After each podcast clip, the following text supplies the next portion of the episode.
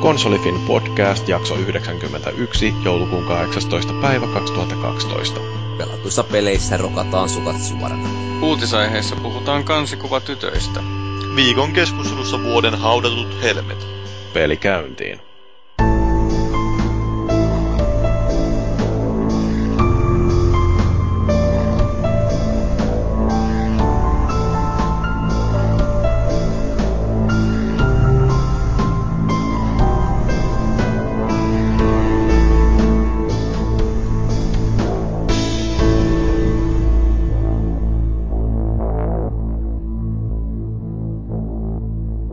Jos joku sitten ihmettelee, että minkä takia mä puhun tänään sekavia, niin se saattaa johtua siitä, että onnistuin täräyttämään tuossa pääni komeasti keittiön kaapin oveen sillä että tuli mukava pikku ventti ja verta roisku niin perkeleesti kuin härän kurkusta, mutta ei se mitään. Podcastia nauhoitellaan siitä huolimatta ja se aina auttaa pikkasen, kun on sellainen hienoinen sekavuus päällä. Meillä löytyy täältä mielenkiintoinen kaarti. aloitetaan nyt vaikka tästä meidän Tampereen vahvistuksesta, joka ei ole vähän aikaan ollut linjoilla. Felis Leo. No päivää. Minä luulin, että sä puhut Valuikista Tampereen vahvistuksena. No onhan Valuikin. harva se viikko. Niin, niin Valu on meillä sellainen innokas joka viikkoinen kävijä melkein jo. Että... No otetaan pienet sillä. Kyllä, hyvin menee. No mitä Fellu, mitä sä oot kerännyt tekemään tässä viime aikoina, kun ei ole kuulunut miehestä mitään? Eikö? Mähän kirjoitin joulukalenterinkin kaksi, kaksi luukkua. Hyvissä ajoin vieläpä. Niin. Joo, mutta tein, tein. Tuli ajoissa hei sitten, kun mulle muistutettiin, että mä lupauduin. Se on tietysti yksi enemmän kuin mitä mä kirjoitin. Mulla oli vaan se Kölnin juttu tuolla, mutta ei pystytäkään niin, kukaan ole kommentoinut. Mutta niin, mitä mä oon tehnyt? Mä oon kirjoittanut leffa-arvioita ja sitten pelannut vähän tota pelaamatta jääneiden pelien pinoa pienemmäksi, että toisin kuin Jyri, että hän ei pelipinoa pienennä, vaan kartutat sitä pinoa. Onko sulla vieläkin Red Dead Redemption siellä pinossa? Aloittamatta joo, ja nyt siinä ilmestyy se Batmanikin vielä tuossa tällä no niin. viikolla.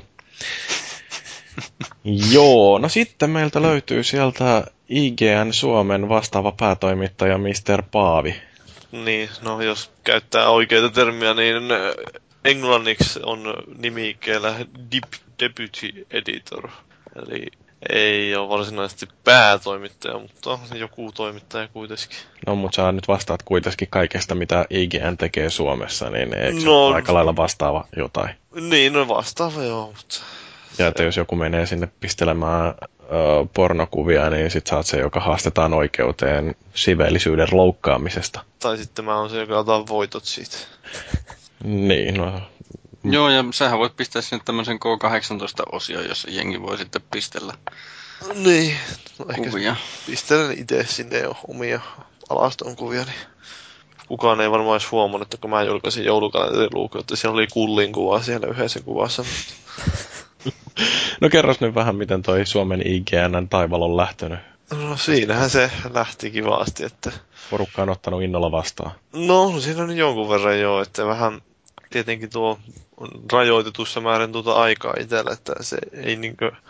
Öö, oikeastaan minä olen tosiaan ainut, joka sitten varsinaisesti tällä hetkellä tekee Suomessa, niin se vähän, että tuossa aluksi varsinkin niin pitäisi saada sisältöä samanaikaisesti ja sitten sama värvätä vielä vähän porukkaakin sinne tekemään. Että joitakin nyt on kirjoittajia sillä lailla jo taskussa, mutta vielä saisi siihen aktiivisesti mukaan tekemään sitä niin sivustoa päivittäin sinne tuottamaan tyyliin uutisia ja tuommoista, niin siinä sitten torstaina joku kahdeksan tuntia varmaan, niin lueskelinkin jotain hakemuksia vain läpi vastailin maileihin, että se on ihan kiva. No osaako nykynuoret kirjoittaa niin hyvin, että niitä pystyy palkkaamaan tollaiseen?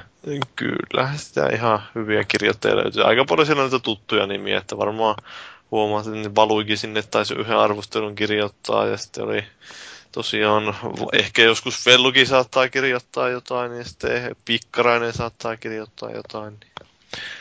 No se on hyvä, että sinne saadaan asiantuntevaakin porukkaa jonkin verran. Se on ihan jees, joo. Kunhan nyt tämä, tietysti tämä loppuvuosi on aina vähän tämmöinen hauska aika käynnistää sivuissa, kun alun perin se oli tarkoitus pystyyn tyyliin joskus marraskuun puolivälissä, niin et siinä olisi ollut vähän sentään semmoisia uusia pelejä vielä tulossa, mutta nyt tuli Jussilalle, että kaikki pelit on ehtinyt käytännössä ilmestyä tältä vuodelta ja seuraavat tulee joskus tammikuussa, niin ei ole sillä ihan niin kuin tässä tuu mitään uusia arvosteltavia pelejä, vaan tyyliin pitäisi justiin sitten jotain kerrata pelivuotta heti ensimmäiseksi. Ei, vähän he, heikot pohjat lähtee mitään vuoden parhaita pelejäkään valitteen tai mitään. Mikä siinä maksoi niin, että ei saatu auki sivustoa? Sähän puhuit tästä tuolla ylläpidon puolella jo jonkin aikaa sitten. No se oli tämä teknisiä puolia tai ongelmia jossain vissiin tulla Ruotsin päässä tai, tai sitten missä nyt ikinä ne serverit jossain Itävallassa onkaan. Niin.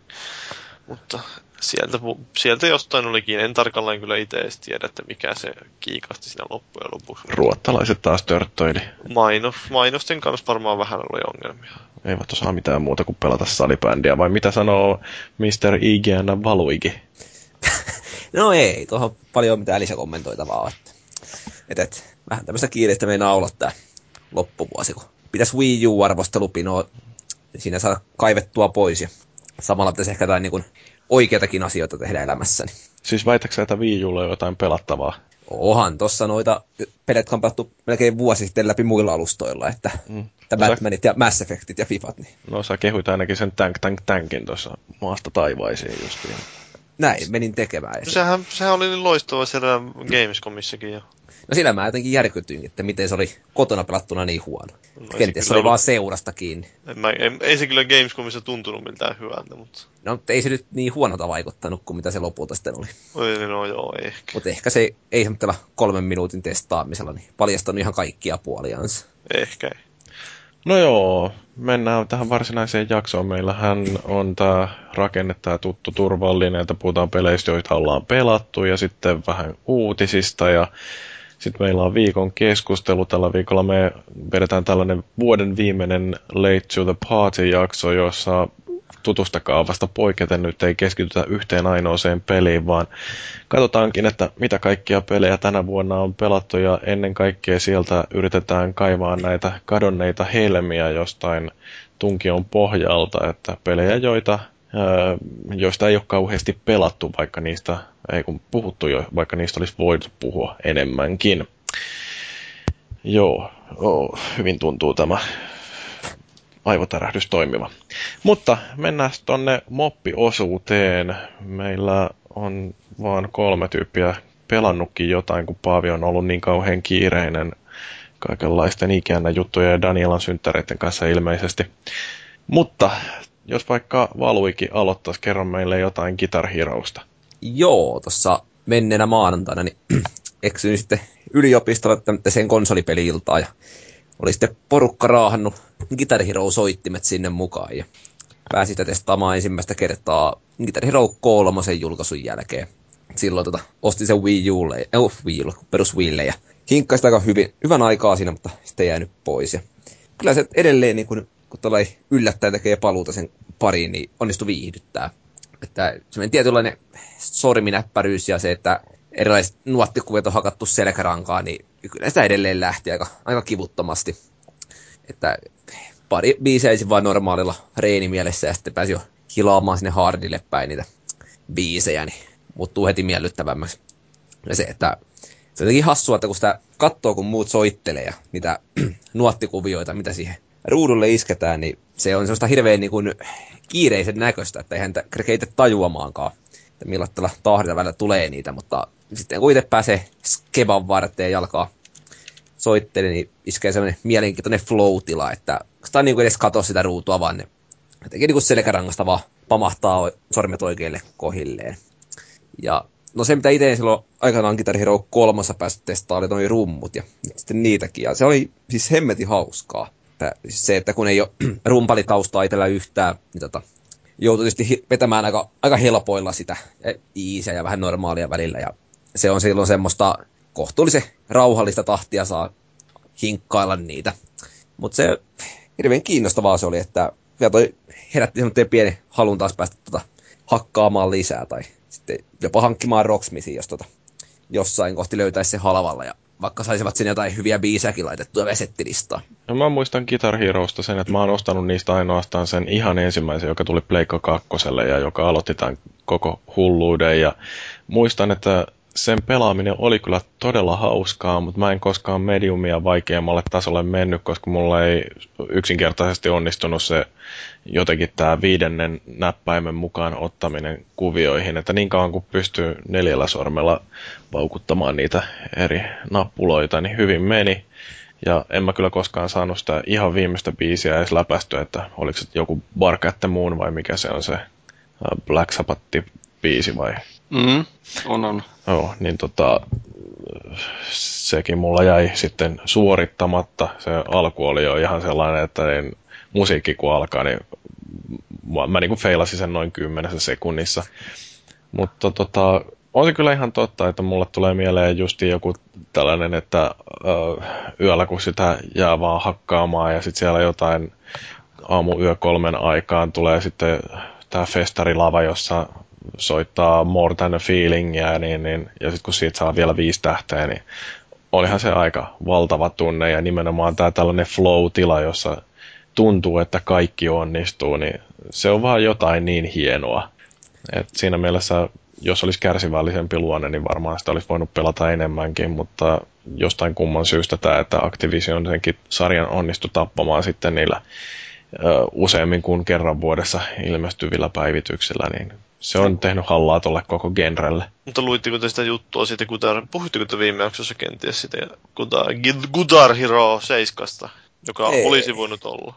Siihen ne meinasivat, että ne olisi tuonut, tai suunnittelevat tuovansa siihen semmoisen öö, ohjaimen, jossa olisi ollut yksi nappi lisää vielä siinä kaulassa ja sitten siinä, missä on tämä se strumbar, eli se, missä näpy, räpy, rämpytetään sitä niin kuin, ikään kuin kieltä, niin siinäkin olisi ollut kuusi nappia.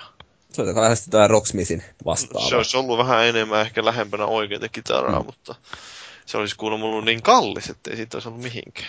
Yksi nappi lisää tekee kallis, joo. No siis yhteensä seitsemän nappia lisää. Mm. Tietysti varmaan eniten siinä olisi ollut se, että se olisi tehnyt kaikki nämä vanhat kitarat niin tota, vanhentuneiksi ja malleiksi. Niin, ei olisi voinut käyttää niin. niitä vanhoja laitteita.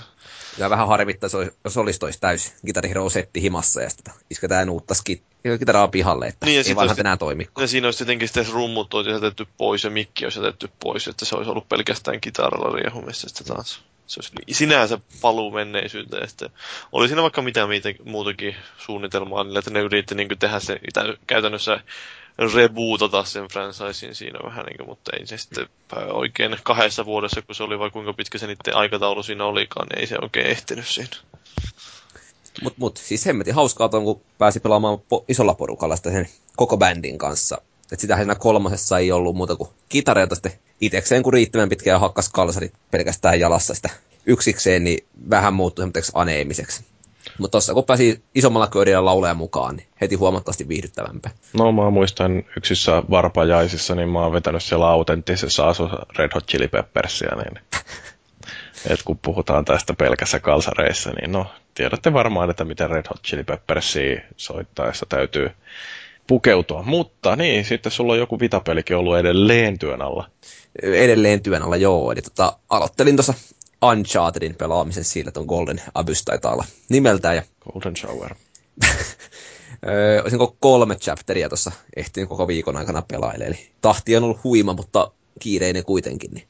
Öö, ihan siis hauska, että se, miten sitä kosketusnäyttöä on hyödynnetty siinä, että esimerkiksi noi kiivetään vuorta pitkin tai tätä seiniä pitkin, niin pystyy sillä ohjelmalla vaan niin kuin sormella vetämään sen oman linjansa siihen niin eihän nyt oikeasti muuta yhtään mitään sen pelin kannalta. se on ihan turha lisä, mutta se on ihan näppärä ja hauska kuitenkin. No mun mielestäni toi on nimenomaan se, miten se kosketusnäyttö tekee sitä pelaamisesta ähm, merkittävästi erila- erilaista, että se en mä tiedä, jotkut sitten voi olla, että ei tykkää siitä, että se yksinkertaistuu vähän liikaakin, kun ei tarvi enää lainkaan ohjata sitä hahmoa, vaan vetäsee vaan jonkinnäköisen reitin, että kuljet tätä ja sitten se Nathan automaattisesti liikkuu. Mutta toisaaltaan, kun eihän se nyt itsessään se kalliokiipeily ole millään lailla haastavaa, niin miksei sitä sitten kerralla yksinkertaista noinkin pitkälle, niin muuttuu vaan pelaavin, pelaaminen jouhevammaksi. Joo, ja sitten kun se vaihtoehto edelleen vaan, että rämpyttää X ja ohjaa tattia johonkin suuntaan, niin kun väärään paikkaan ei voi mennä, niin, mm. niin, niin. Sikäli ihan hyvä systeemi. Mutta se, että vaikka toi hirveän nätin näköinen ja ei nyt ehkä ihan Pleikkari kolmonen, kolmosen näiden Unchartedin veron, veronen, mutta kuitenkin, niin jäi tosta vähän semmoinen valjumaku suuhun. Tai ikään kuin se olisi kuitenkin semmoinen B-luokan peli tuohon sarjaan. En, niin kuin, vaikea selittää, mistä se johtuu, että se ei sitten kuitenkaan tunnu ihan täysveriseltä. Jonka takia ehkä ei olisi niin kuin jäänyt semmoista himoa pelata sitä. Kenties on vaan se, että se ei oikein sovi kannettavalle pikkukonsolille. Mm, mä en oikein usko, että toikaan on. Se on jotain vaan siinä, miten Naughty Dog tekee noita pelejä, niin äh, ne saa siihen jonkun sellaisen ylimääräisen je ne sais pas quoi, mutta en tiedä mikä se on, että se niinku, ähm, ne, niillä on sellainen en, enemmän jonkinlainen oma sielunsa niillä peleillä, ja se vaan puuttuu tosta, kun annetaan tällaiselle B-luokan studiolle tehtäväksi toi. Eihän siis missään tapauksessa Golden Abyss ei ole huono peli, mutta se vaan ei ole oikea Uncharted.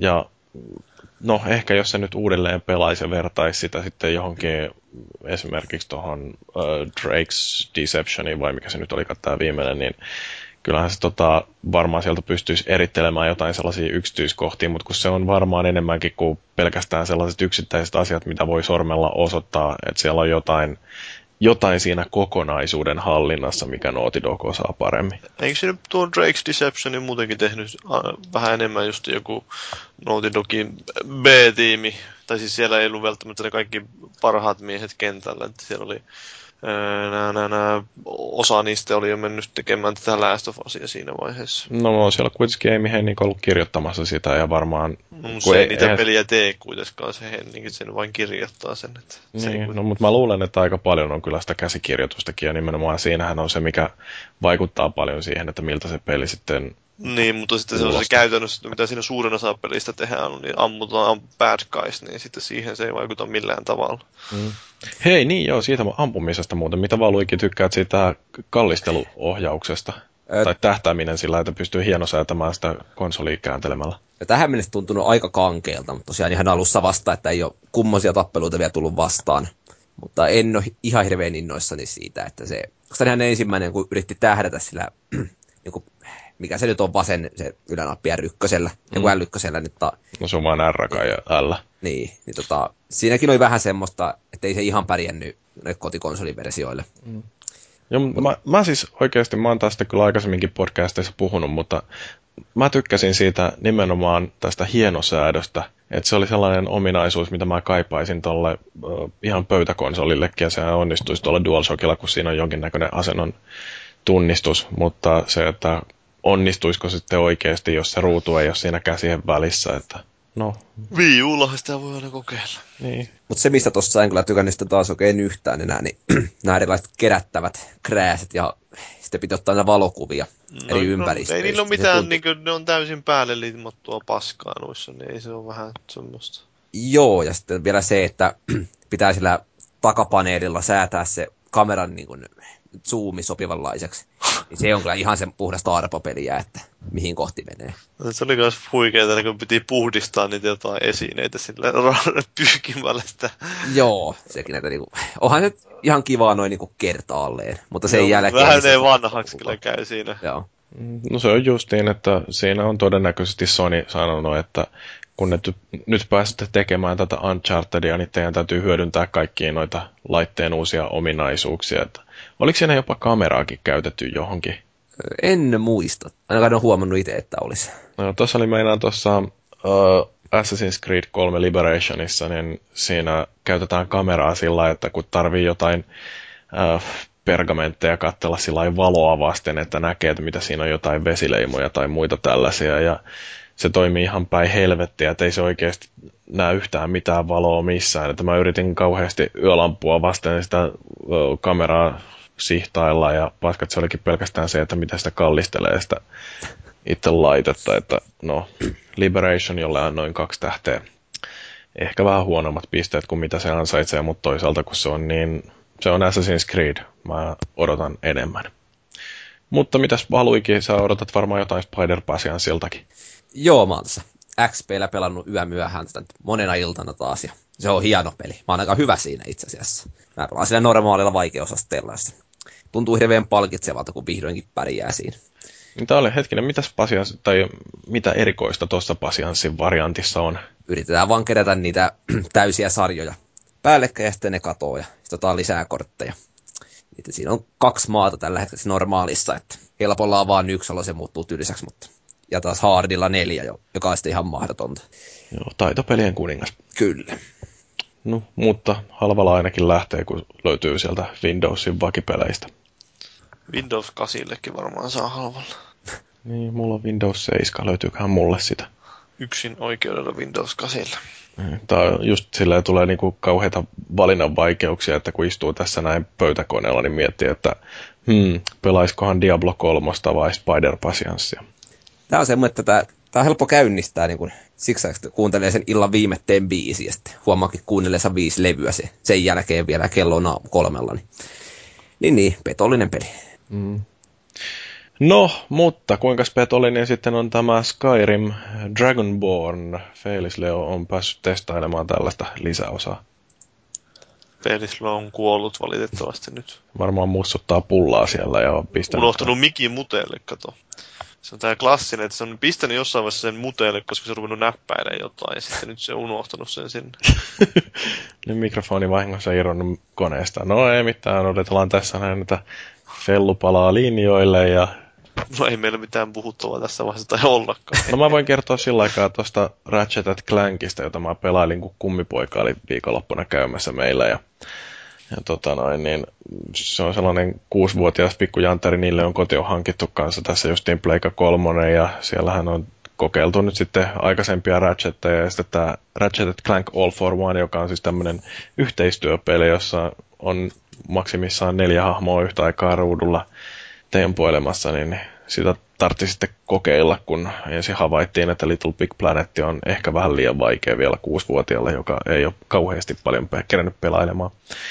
Mutta niin, niin yllättäen havaitsin, että vaikka tämä ei olekaan mikään sellainen tavallinen Ratchet Clank, eli semmoinen kolmannen persoonan takapäin kuvattu uh, seikkailu, jossa pääosassa on hassut aseet ja jossa kauheasti tapetaan sitten noita vihulaisia, joita tulee isoina armeijoina vastaan, niin kyllä se kuitenkin on, on ihan toimiva ja siinä on jonkin verran jopa tätä yhteistyötä edellytetty, että joissain isompia kuiluja kun ylitetään, niin siellä täytyy tehdä tämä sillä yhteistyössä, että ensin yksi hyppää tarraa jollain koukulla kiinni sellaiseen ilmassa leijuvaan palleroon, ja sitten sen jälkeen kaveri tulee ja tarraa tämän ensin menneen jalkoihin, ja sitten jos siellä on edessä päin toinen pallero, niin ensin tämän alempana roikkuvan kaverin täytyy hypätä ja ottaa sieltä kiinni, jolloin sitten tämä edellisessä pallerossa roikkuva vielä pääsee hyppäämään toisen jalkoihin kiinni, että se on sellaista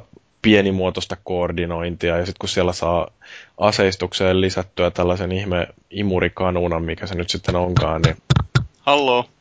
Joo, siellä se Fellukin nyt sitten on linjoilla, niin No anyway, siis um, en nyt muista mikä tämä nyt olikaan, Vacu tai joku tällainen, niin siihen pystyy kyytiin hyppäämään kaverille ja sitten kaveri voi ampua sut jonnekin rotkon toiselle puolelle ja aina pääsee sitten tämän kamun luokse sillä nopeasti, kun painaa vaan kolmiota, niin, niin uh, siinä heittää jonkinnäköisen ihme vaijerin toiseen kiinni ja vetäsee itsensä sen perään, niin se, tota, se on sellaista niin kuin toisen hyväksikäyttöä.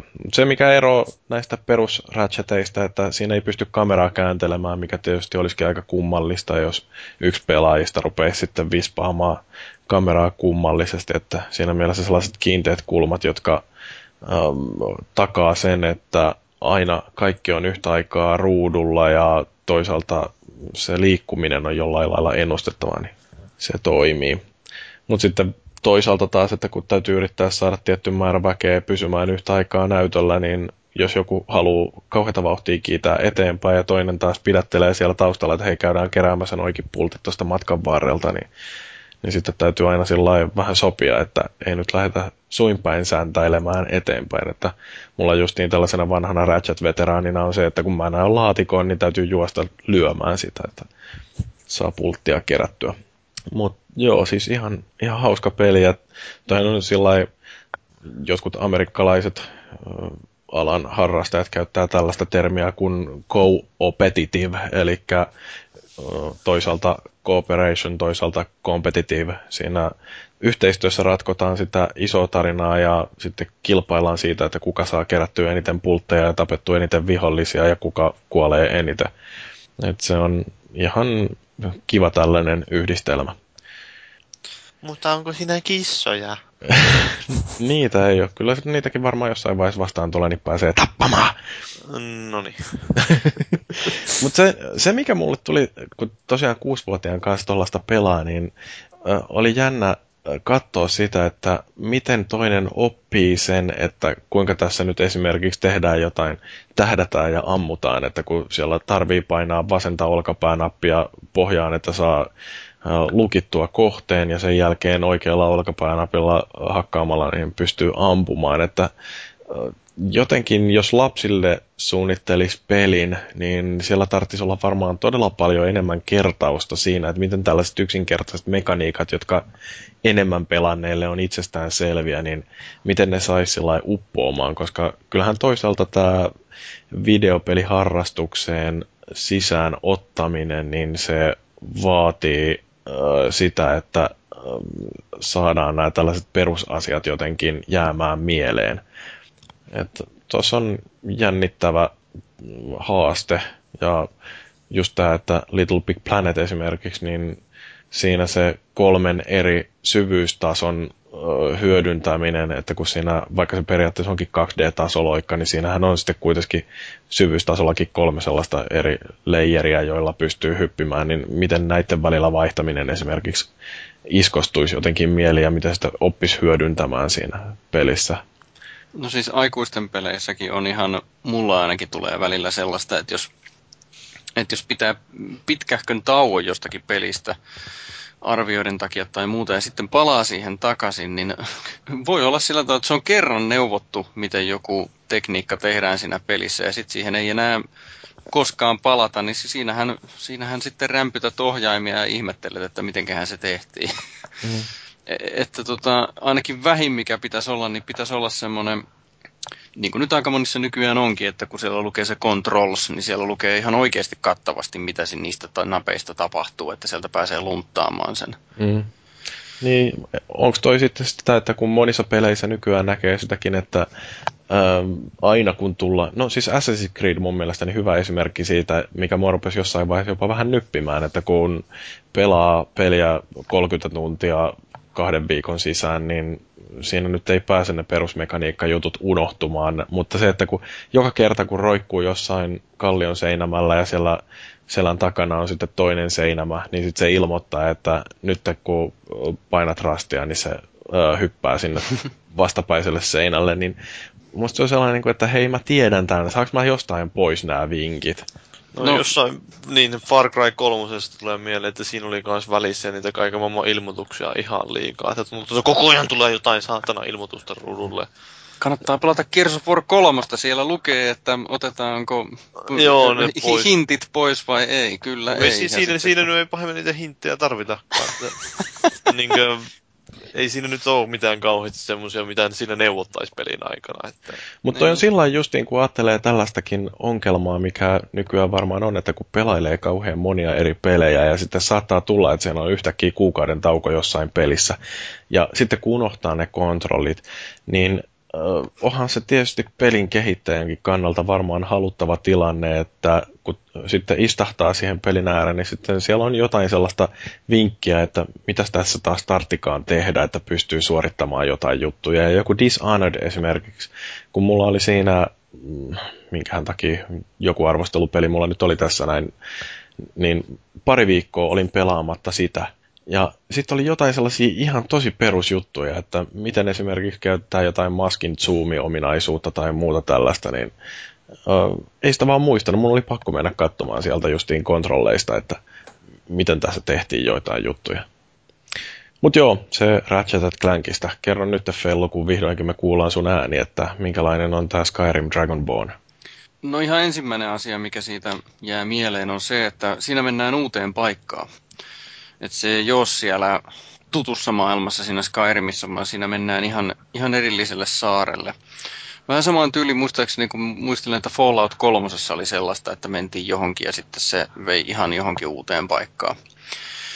Ja, ja se paikka, kun on selkeästi pienempi, niin se myös näyttää keskimäärin oikeasti paljon paremmalta.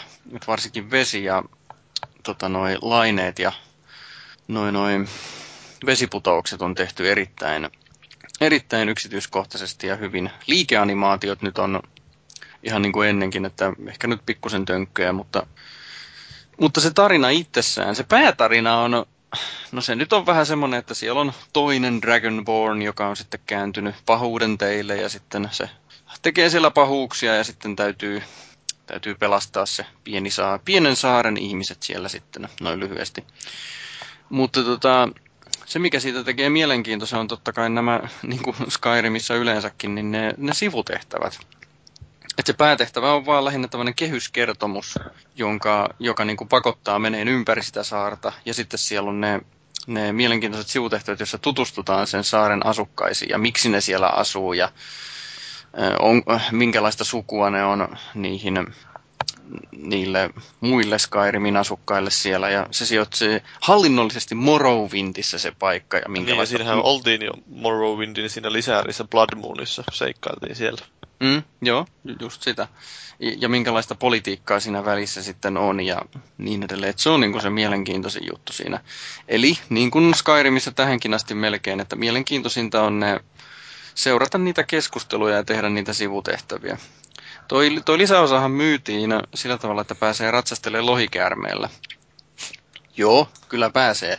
Mutta tota, ei se nyt niin kauhean hyvä, hyvin toimi. Tai sanotaan näin, että se tuntuu just siltä, mitä voisi kuvitella olevankin, kun lentää vastahakosella helkkarin isolla lohikäärmeellä. Ja nimenomaan siinä tulee semmoinen tunne, että minä en ohjaa nyt niin kuin itseäni, vaan minä ohjaan sitä lohikäärmettä. Että se tuttelee niin kuin vähän viiveellä, mitä tahansa sille käskee. Että tota, kyllähän se on, että kun siinä on se normaali pikamatkustusmahdollisuus siinä pelissä nytten, ja sitten on se, että voi tietysti kävellä paikasta toiseen, ja sitten jos pelas pitemmällä, niin sieltähän sai myös hevosta itsellensä. Niin siihen mukaan tämä lohikäärmeellä ratsastaminen on ihan jees. Mutta tota, kyllä se sen verran kankeeta on, että en mä sitä ainakaan tuu sen kummemmin käyttämään yhtään missään. Mutta ei se nyt myöskään vahingoita sitä kokonaisuutta, eikä se ollut niin kovin isossa roolissa siinä lisärissäkään sitten lopulta. Mutta kaikesta huolimatta, niin kyllä mä suosittelen ihan lämpimästi, jos ei ole saanut tarpeeksi vielä Skyrimistä. Mulla on nyt kaikki ne lisäosineen niin 140 pelituntia täynnä yhdellä profiililla. Ja siinä on yhtä paljon kuin mulla kerääntyi Oblivion, niin silloin aikoinaan. Kun mä pelasin sen äh, Shivering Islesin ja sitten sen pääpelin, niin siinä oli jotain 120-140 tuntia. Hmm? E, mutta nyt on Skyrimia on pelannut sen 20 tuntia ehkä. 20? Joo. Okei. Okay. ei, ei ole ihan samanlaista sillä lailla panostusta lähtenyt siihen. Mä jaksoin setään 12 tuntia. Sitten iski vähän ähky. Ei oikein enää lähtenyt Oblivionin tavalla.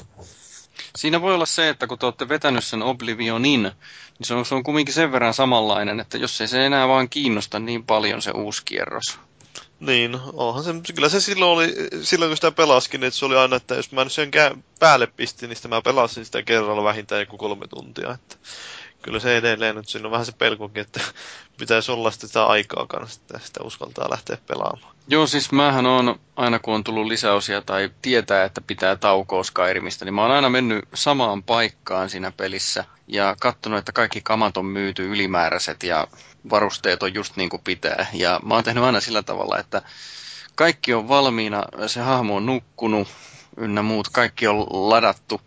Ja sitten se jää seisoon selkä siihen kotioveensa päin niin kuin suunta kohti maailmaa. Ja sitten siihen teen sen tallennuksen, niin aina kun jatkaa seuraavalla kerralla, niin mä tiedän, että, että niin kuin voi lähteä suoraan tekemään sitä uutta lisäosaa, että sinne ei ole jäänyt mitään jämää. Et se, on, se on mulla toiminut semmoisena hyvänä, hyvänä taktiikkana. Mulla muuten selvisi, että minkä takia tämä Skype tässä veetuili mulle. Ilmeisesti tuossa tuli meinaa ilmoitus, kun käynnisti Skypen, että Messenger ja Skype on nyt vissiin sitten jollakin lailla linkissä. Joo, ne, me, me Skype korvaa tämän MSN Messengerin, niin tuossa ensi okay. aikana. No mulla oli kato molemmat päällä yhtä aikaa, niin se meni varmaan siinä. Mulla mennään meni Messengeri nyt pois päältä, kun mä sanon tuossa samalla. Tämä on minun selitykseni sille, että miksi mä putosin kyydistä kesken kaiken. En aio puhua enää Dragonbornista, mä haluan, että mennään puhumaan uutisista. Joo, no. muille? Uutisissa me aloitetaan tosi ikävällä välikohtauksella Amerikan maalta, mutta hengähdetään sitä ennen hetki ja jatketaan tauon jälkeen.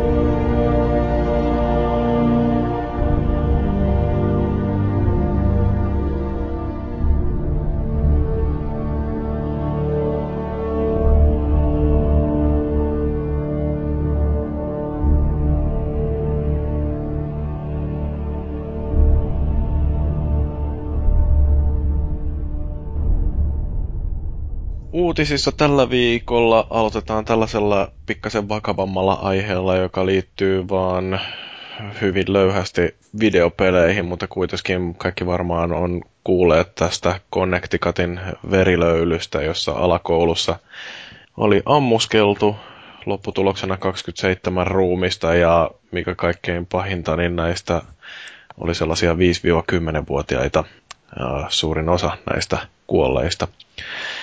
Mutta mikä tästä tapauksesta tekee erityisen pöyristyttävän on se, että kun kaapeliuutisyhtiöt, no niillä on kiir- äh, hirveä kilpa tietysti katsojista ja siellä äh, jotenkin tappiolle kisassa jäävä CNN on nyt erityisen kipeästi näiden äh, silmäparien perässä, niin, niin ovat sitten hirveällä kiireellä menneet hätiköiden ilmoittamaan, että väärä ihminen oli syyllinen tähän tapaukseen. Että siellä hän ensimmäiseksi CNN ilmoitti, että tämmöinen 24-vuotias kaveri kuin Ryan Lanza oli tämä ammuskelija, mutta näinhän ei ollut. Oikeasti kyseessä olikin tämän Ryanin 20-vuotias pikkuveli Adam. Ja no, miten tämä liittyy peleihin, niin tästä Ryanista oli sitten ruvettu kaivamaan tietysti kovalla vauhdilla tietoa ja muun muassa kaverin Facebook-päivityksistä oli löytynyt sitten tällainen maininta, että pelaa Mass Effectia ja no tästähän sitten tietysti ruvettiin nopeasti vetelemään mutkia suoriksi ja pääteltiin, että Mass Effect aiheuttaa sen, että joku saa päähänsä lähteä ammuskelemaan alakouluun. Sitä se teette, kun pelaa Renegaden. niin, mutta tämä on taas niin kuin tällaista, että tehdään aika suoraviivaisia päätelmiä asioista, jotka ei millään lailla liity tällaisiin surullisiin tapahtumiin. Ja mm, no, Fox News sitten, joka no, ihmiset, jotka tietää tästä amerikkalaisesta tiedonvälitysbisneksestä yhtään mitään, niin varmaan tietää, että Fox News on oikeasti tällainen republikaanisen puolueen tiedotussiipi, joka tarkoituksena ei ole mitään muuta kuin politisoida kaikki uutiset ja tuoda sellainen erittäin värittynyt kuva kaikesta, mitä tapahtuu. Se nähtiin hupaisella tavalla muun muassa presidentin vaalien ratkaisupäivänä. Uh, niin Fox Newsillahan oli sitten oikein haastateltu jotain niin sanottua asiantuntijaa, joka kertoi sitten, että tämä raaistuminen tapahtuu, johtuu siitä, että on väkivaltaviihdettä tv ja tietysti myöskin videopeleissä. Kuinka paljon te muut olette seurannut tätä tapahtumien edistymistä tuolla Jenkkilän suunnalla? Niin, oliko tämä hetkinen tämä siis tämä Mass Effect-homma, niin eikö se ollut sillä, että ne, se oli käyttänyt vielä tuo Jannu jotain veljensä vai kenen henkilö niin kuin, äh, henkkareita. Sitten se oli niin kuin, liitetty, luultu, että se oli väärä henkilö, joka alun perin tekikin sen koko Ei kun siis tämä oli nimenomaan se, että kun ensin luultiin, että se oli tämä Ryan Lance, joka oli siis syytön. Joo. Se oli tämän ampujan isoveli. Niin, niin tämän Ryanin Facebook-profiili oltiin käyty tuijottelemassa ja niin, ja sieltä sitten löytyy. Niin, ja sitten tietysti myöhemmin selvisi, että kyseessä olikin tämä Adam, ja se nyt ei mitään aihetta antanut kuitenkaan korjata tällaisia pikkuseikkoja, että Mass Effectillä olisi jotain tekemistä tämän tapahtuman kanssa. Niin, niin, no mä... Mutta joo. Joo, Miten? mutta tämä on siis jotenkin niin kummallista, että kuinka minkälaisilla mahdollisilla ke- kommervenkeillä vaan onnistuukin, niin yritetään löytää syötä, millä voidaan taas syyllistää videopelit. No ei mutta siitä nyt ole sinänsä, että kunhan niin jotain syyllisiä etitään, jota voi helposti osoittaa sormella. Että... Niin, kuitenkin joku syy on pakko löytää taas tollekin teolle. Niin, niin ja se on semmoinen, jota voi helposti niin syyttää sillä, että... Mm-hmm. Niin aselaite ei ole kuitenkaan. Musta se on mielenkiintoista, kun katselee tätä, että erilaisia tilastoja näistä kouluampumisista tai yleensä tällaisista joukkoammuskeluista, niin mitä se nyt olikaan, että viimeisen 50 vuoden aikana 20 pahinta tällaista ammuskelutapausta, niin niistä 11 on tapahtunut Yhdysvalloissa, että se on ylivoimainen maailman tilastojohtaja tässä. Kakkosena samasta tilastosta löytyy Suomi kahdella tapauksella. Että niin, kyllä mekin ollaan ihan pieneksi maaksi hyvin menestytty, mutta... Niin, sitten ää, eikö se ole, tänä vuonna Jenkeissä on ollut aika monta tämmöistä ammuskelua, että jos lasketaan se Batman-ammuskelu oli ja... Oli Joo, no, se... viimeisen viikon aikana on tapahtunut kolmessa eri paikassa. Joo. Että kyllä tota, no sekin justiin, että mitä siellä tilastot näyttää, että vuoden aikana keskimäärin tapahtuu yli 10 000 ampuma-aseella tapahtuu henkirikosta, tai tehtyä henkirikosta, ja, ja jossain Ruotsissa vastaavana aikana tapahtuu 24 vai mitä se oli. Että okei, okay, siis toi Amerikka ja Ruotsi on tietysti vähän eri kokoisia maita, mutta siitä huolimatta Ruotsissa on 10 miljoonaa asukasta, Amerikassa 300 miljoonaa, että jos 30 kertaistaa sen Ruotsin lukema, niin siltä ei päästä edes siihen tuhanteen. Että kyllä se Jenkkilässä niin, niin paljon kuin ne rakastaakin niitä aseita, niin kyllä niistä aika paljon aiheutuu siellä ongelmia. Joo, joku juttu tässä oli, että oliko nyt Briteissä oli, tai tehdään niin vuosittain ihan vähän päälle yli 30 tuommoista ampumissurmaa. Ja siellä on ilmeisesti kielletty ihan kaikki aseet kokonaan, niin kyllä se voisi vähän jenkin alkaa miettimään, että onko tämä siis niin fiksu. Britanniassa, kun sä puhut. Muista aamulehdessä oli joku juttu. Siis tähän. käsiaseet on kielletty, siis pistoolit mm. muistaakseni. Niin. Mikä muun muassa niin. vaikutti aika härskisti totta kai pistooliampujiin, jotka siis ihan vaikkapa olympialaisia olisi halunnut, niin jaa, emme päästäkään. Mm. No, mutta tuolla Brittilässä, niin siellähän ei poliisitkaan yleensä edes liiku aseistautuneita, aseistautuneina, että siellä on niillä pamput vaan roikkumassa vyöltä. Että ei se niin kuin, se ei näytä lähtökohtaisesti yhtään niin vaaralliselta maalta kuin mitä joku Jenkkilä. Joo, eli siis... Jenkeissä on myös sekin, että kun aselaiton, niin riippuu niin paljon osavaltiossa, missä on. Että jos nyt jaksaa mennä käymään naapurikunnassa, niin sitä voi hakea vähän helpommin kuin mm. kotikylän asekaupasta. Joo, mutta noin yleisesti mun täytyy sanoa, että tämä tapaus on kaiken kaikkiaan kaikkein käsittämättömimmästä päästä tällaisia, että jollain tasolla sen pystyy rationalisoimaan, että minkä takia joku lukiolainen keksi, että se haluaa ruveta ammuskelemaan ikätovereitansa, mutta se, että 20 menee ampuun ala-asteikäisiä lapsia, niin äh, tota ei enää ihmismieli pysty ymmärtämään, että meillä kuitenkin niin evoluutio on meidät ohjelmoinut sillä että niihin kaikkiin pienimpiin ei kosketa, niin se, että mitä täytyy jollain naksahtaa niin pahasti, että lähtee ampumaan noin tällaisia pieniä ja puolustuskyvyttömiä, niin siinä vaan on jotain, joka on enemmän kuin väärin. Joo, kyllä toi hiljaiseksi vetää, että mikä saa ihmisen tekemään tuommoista. Niin. Hmm. No, mutta tähän ei keksi mitään hauskaa aasinsiltaa, täytyy vaan siirtyä seuraavaan aiheeseen, joka on enemmän peleihin liittyvä, eli tämä konsoli Android-pohjainen Uja, joka oli Kickstarter-menestys ja jolle monet on povannut nopeata kuolemaa tai ainakin, että se vaan hautautuu vähinään niin jonnekin tonne historian hämäriin, mutta kaikesta tästä skeptisyydestä huolimatta Uuja on nyt edennyt siihen vaiheeseen, että joulukuun 28. päivä lähtee tehtailta liikkeelle ensimmäinen satsi näitä tällaisia devaajille suunnattuja konsoleita, että ne, jotka maksoi 699 dollaria tai enemmän, niin ovat oikeutettuja saamaan nyt omansa tästä ensimmäisestä erästä, ja nämä niin sanotut devkitit tosiaan lähetetään vielä tämän vuoden puolella, että alkuperäinen suunnitelmahan uuja ihmisillä oli, että joulukuun loppuun mennessä ja siihen nyt sitten just pääsevät.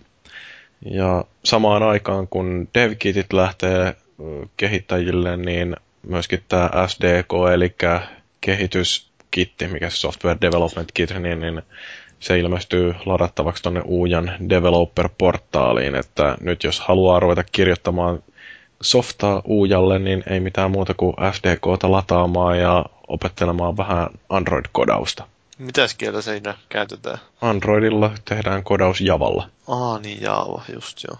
Kyllä tietysti sinne onnistuu jotain natiivikoodia C tai C++ tekemään, mutta Java on se, millä pääasiallisesti kaikki tehdään. No niin, sinne on helppo tehdä joku tekstiseikkailu ja pistää rahoiksi. Joo, mutta se on ihan niinku hauska, että nyt tosiaan niin devaajat pääsee aloittamaan hommansa ja maaliskuussa pitäisi olla ton lopullisen tuotantoversionkin valmis, että siellä sitten niitä ruvetaan shippailemaan osallistujille ja mullekin sellainen on tulossa ja olen onnistunut jopa varaamaan itselleni, itselleni tämän U ja ID, että jos joku hankkii konsolin, niin no ei ole varmaan kaikkein vaikein juttu maailmassa arvata, että mikähän mun U ja ID nyt sitten on. M- mitä peliä sä odotat eniten Uujalle? mä odotan, että sille tulee joku peli. No se ehkä, mikä mua kaikkein eniten kiinnostaa tuossa on mahdollisuus, että saa sellaisen Rubikin kuution kokoisen vimpaimen jonnekin piilotettua tuonne uh, TV-tasoon ja sitä voi käyttää jonkinlaisena mediaplayerina, että ehkä se toistaa hyvin sitten Full HD Matroska-videotkin. Mm. Uh. Mutta sehän on hauskaa tuossa uujassa, että siinä joka ainoa näistä konsoleista on samalla myöskin DevKitti, että kun siinä ei ole ihan samanlaista DRM rautapohjaista ratkaisua kuin mitä näillä muilla konsoleilla, niin siinä kun kehittää jotain softaa, niin sitä pystyy saman tien testaamaan sit sillä omalla laitteellansa ja nehän on muutenkin tosi paljon modattavissa, että ei ole mitään sellaista tarvetta ruveta sitä kummemmin kräkkäämään, koska ne on jo valmiiksi kenen tahansa. Ihan hauska leluhan siitä voi tulla. Joo, ja kun ei se maksa kuin sen, niin eipä toi nyt mikään kauhean suuri investointi ole. Että... Jättää yhden NR ostamatta. Niin, ne nyt on joka vuosi kuitenkin samanlaisia. niin, mutta siis se on esimerkki tällaisesta hyvin onnistuneesta Kickstartista, tai Kickstarterista. Niitä on vähän kehnompiakin esimerkkejä. Oletteko te kuullut tästä Code Heroesta? Öö, enpäs muista. Olen mä saattanut kuulla, mutta en lukenut sen enempää. Joo, no tää on taas tämmönen, että heppu nimeltä Alex Peak, niin se perusti tällaisen Kickstarter-projektin, jonka tarkoituksena oli tuottaa tällainen peli, jonka nimi on Code Hero, ja tämä Peak on ilmeisesti hyvin uh, intohimoinen pelin kehittäjä ja varsinkin se pelin kehittämiskulttuurin levittäjä, että se haluaisi, että mahdollisimman laaja joukko ihmisiä oppisi kehittämään näitä videopelejä ja tämä Code Hero nimenomaan olisi sellainen peli, joka opettaa ohjelmoimaan se, mitä se käytännössä tapahtuu, niin mä en ole ihan varma, että miten se peli toimii, mutta kyllähän sieltä varmaan just jotain tällaisia peruslainalaisuuksia, että miten opitaan tekemään jotain if-else-rakenteita tai for loopeja tai jotain muuta tämmöistä, niin niitä varmaan voikin opettaa jotenkin pelinomaisesti ja ehkä sitten jotain yksinkertaista syntaksia tai muuta tämmöistä. Mutta tosiaan tämä Peak haki rahoitusta Kickstarterista ja sai kerättyä 170 000 dollaria ja siihen päälle tuli sitten jotain muuta kautta kerättyä rahaa 30 000 dollarin eestä. Ja tämä potti kerättiin sillä, että maaliskuussa oltiin jo, Peakin ilmoituksen mukaan ihan täydessä vauhdissa, mutta sitten projektisivulla olikin kummallisen hiljasta kesäkuuhun asti. Mutta sitten tuli en muista mikä tapahtuma siinä oli, mutta siellä Peak sitten ilmoitti, että nyt 31. päivä elokuuta julkaistaan alfa-versio tästä pelistä. Ja sitten oli taas hiljasta, elokuu meni ja syyskuun kolmantena päivänä tämä Peak sitten ilmoitti, että sori, että toi alfa on nyt vähän myöhäistä, mutta se ilmestyy nyt perjantaina. mutta perjantai ei koskaan tullut, koska tätä projektisivua ei ole tämän syyskuun kolmannen päivän jälkeen päivitetty enää ollenkaan. Et siellä nyt näyttää siltä, että, tai näytti ainakin pitkän aikaa siltä, että Peak on ottanut rahat ja painuu jonnekin Karibialle ja, ja Neokaffissa ruvettiin jo oikeusjuttuakin tätä projektin vastuuhenkilökuntaa kohtaan sitten nostelemaan, mutta ei ollut mitenkään siis tosiaan järjetön suksee. Mitä olisitteko halunnut tällaisen Code Heroon, että olisitte päässyt itsekin kokeilemaan, että minkälaista on tehdä videopelejä? Niin, se on se oma peliteko-peli olemassakin. Että... Onhan näitä, mitä näitä ne on, koduja ja kaikkea muuta. Game, game makeria ja tuommoista. Kaikille, joilla pääsee kokeilemaan vähän. En mä tiedä yhtään minkälainen tuo game, mikä siis Code Hero olisi ollut, mutta vähän paha siinä, siinä mielessä kommentoida sitä. Mun henkilökohtaisena unelmana ei ole jo itse asiassa olla pelin kehittäjä. Joskus mä tota noin, niin, joskus mä halusin olla kirjailija, ihan romaanikirjailija, mutta mä oon nyt tässä vanhemmiten vaan huomannut, että mä oon, mä oon tosi hyvä niin kuin arvioimaan ja kirjoittamaan muiden tekemisistä, mutta se oman, oman tavaran tuottaminen on sitten semmoista, joka ei ainakaan toistaiseksi ole ollut sellaista, että mulla olisi mitään sanottavaa siitä, että mun yksi hyvä ystävä on kyllä kännykkäpelisuunnittelija, että siinä mielessä mä oon kattellut sivusta sitä asiaa, mutta olen ehkä erikoinen peliharrastaja sitten, mutta ei, ei mun fantasianani ole olla itse pelin kehittäjä. No mutta mitäs tota Fellu, tämmönen ha- äh, fantasia varmaan löytyy, kun tämä on Peakin toinen äh, projekti, jota se on myöskin yrittänyt kovasti lanseerata, on tällainen Tactical Corset.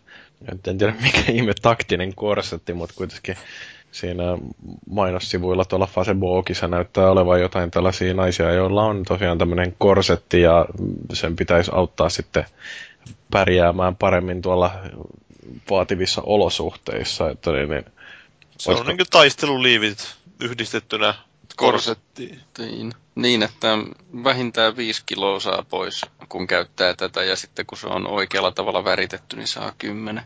Onhan se ainakin tosi taktista menoa tollanen, mutta tämä oli jotenkin vaan hauskaa, että tämä Peak oli sitten jossain maininnutkin, että jos se saa tarpeeksi kerättyä tällä Tactical Corsetsilla rahaa, niin sitten se voisi jatkaa tuota Code Heroon kehittelyä, ja tämä on ollut yksi sellainen syy, minkä takia tuolla NeoGaffissa on porukka ollut ihan pikkasen närkästyneitä ja ajatellut, että tämä koko äijä on ihan täyskusettaja. Niin, Tactical mm, Corset kuulostaa semmoiselta, että sillä kyllä voi varmasti takoa tosi paljon rahaa. Että... Joo. Kukaan Harva. nyt ei haluaisi tuommoista. Harmi, jos sinne on tämmöisiä kusettajiakin sitten eksynyt mukaan, että kun...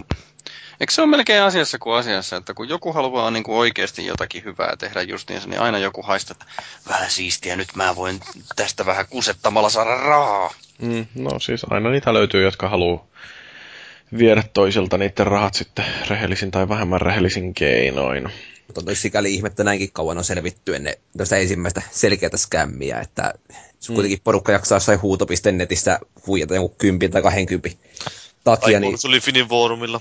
No vaikka sielläkin, niin, niin on se kuitenkin vähän eri juttu kuin tämmöinen, missä voi parikymmentä tonnia saman tien napsasta ja lähtee selkeä jonnekin Meksiko. Mm. No sitten on myöskin tällaisia tapauksia, että yritetään ryöstöä viljellä toisten työllä ja tuskalla tuottamia tällaisia intellectual propertyjä, että tavaramerkkejä härskisti käytetään hyväksi, niin kuin nyt on tehty tällaisen My Little Pony Online MMOn kanssa, että ähm, mikä sitä nyt sitten MLP, joku online pumppu, niin, niin ne olivat tehneet tällaisen Hasbron lupaa kysymättä, niin My Little Pony Multiple, eikö siis Massively Multiplayer Online-peli, ja se on ilmeisesti ollut ihan jopa suosittu peli, että ei nyt mikään World of Warcraft, mutta kuitenkin sillä on ollut muutamia pelaajia ja ne on ihan kovasti tykännytkin tästä ja olivat pettyneitä nyt sitten, kun Hasbro kuuli tästä hankkeesta ja ilmoitti, että vedätte muuten pelin alas tai muuten tulee turpakäräjät tai ainakin jonkinlaiset käräjät. Mut Kert- meillä ei kertoo, ollut... vähän, kertoo vähän siitä, että mahtako olla alun perinkään aikomus tehdä oikeasti mitään peliä, vaan että tota... No siis tämä on ihan oikea peli ollut kyllä, ja siitä oli ilmeisesti Ai. aikomus tehdä jotain useampia episodeja tai jotain, ja ensimmäinen episodi kerkesi olemaan pelattavana ja toista työstettiin, mutta sitten Hasbro sai vihjat tästä ja lähetti lakimiehet siis and Desist-kirjeen kanssa matkaan. Mutta tämä on tietysti sellainen, että jenkkiläisen tavaramerkkilainsäädännön mukaan, jos omistat tavaramerkin ja joku loukkaa sitä, niin sun täytyy puolustautua aggressiivisimmin mahdollisin keinoin tai muuten menetät oikeudet siihen tavaramerkkiin. Et siinä mielessä ymmärtää, että minkä takia Hasbron tartti tehdä näin, mutta sitä mä en ymmärrä, että jos tämä peli olisi kuitenkin ollut ihan laadukas, niin miksei nämä kehittäjät neuvotellut Hasbron kanssa siitä, että jotain omistussuhteiden muutoksia tehdään, tai ainakin, että nämä tyypit olisi saanut jatkaa sitä työtä sillä, että Hasbro olisi sitten ottanut siitä jonkinmoisen siivun, että tämä on taas tällaisia kummallisia. On, onko siinä se, että ne ei halunnut ruveta käräjöimään, että ei meillä ole rahaa tämmöiseen käräjöintiin? Että... No siis sehän on ihan varma, että tämä My Little Pony-porukka, jo, siis se online-pelin tekijäporukka, niin niille ei varmasti olisi ollut rahaa lähteä oikeustupaan ton Hasbron kanssa. Mutta... No ehkä olisi kannattanut alun alkaenkin sillä, että kun ne rupeaa tekemään sitä, niin ne olisi tota ilmoittanut heti, että hei, mm. me haluttaisiin tehdä tämmöinen. Joo. No jotain poniaiheesta peli ne meinaa jatkaa edelleenkin, ne muutti nimensä sitten Starlight Studiosiksi ja yksi mitä teoretisoitiin jossain Game Politicsista tai missä hän nyt olikaan, niin oli, että ehkä Hasbro on tekemässä itse omaa jotain MMOta ja sen takia ne ei halunnut, että olisi tällainen kilpailija, joka siellä markkinoita sotkee. Mutta joo, meillä ei tainnut olla ketään Brownia porukassa, joka olisi ollut innoissaan tällaisesta pelistä. M- mun iPadilla on My Little Pony peli, mutta minä en sitä ole pelannut. Aha, joku muu on. Joku muu on pelannut. No joo, tavaramerkkeistä kun puhutaan, niin semmoinenhan on myöskin Angry Birds, josta ollaan kehittämässä elokuvaa ja käsi ylös kukaan innostunut. Tosi Onko, innoissaan. Onkohan se tämmöinen remake Hitchcockin linnuista? Se on... Todennäköisesti on vain sopaisi vähän niin kuin silloin, että Lukas palkattu sinne, niin kun se myy Lukas Artsin, niin pistämään CGI-llä ne linnut, jotka sinne varmasti lentää, niin pistetty sitten vai Angry Birds. Se voisikin muuten olla ihan mielenkiintoinen justiin, kun muistaa tämän klassisen kohtauksen, missä Tippi Hedren istuu jossain puiston penkillä ja kattelee, kun lintuja rupeaa kerääntymään, niin jos ne olisikin kaikki sitten näitä Angry Birds-lintuja. No sehän olisi tosi pelottavaa varmaan.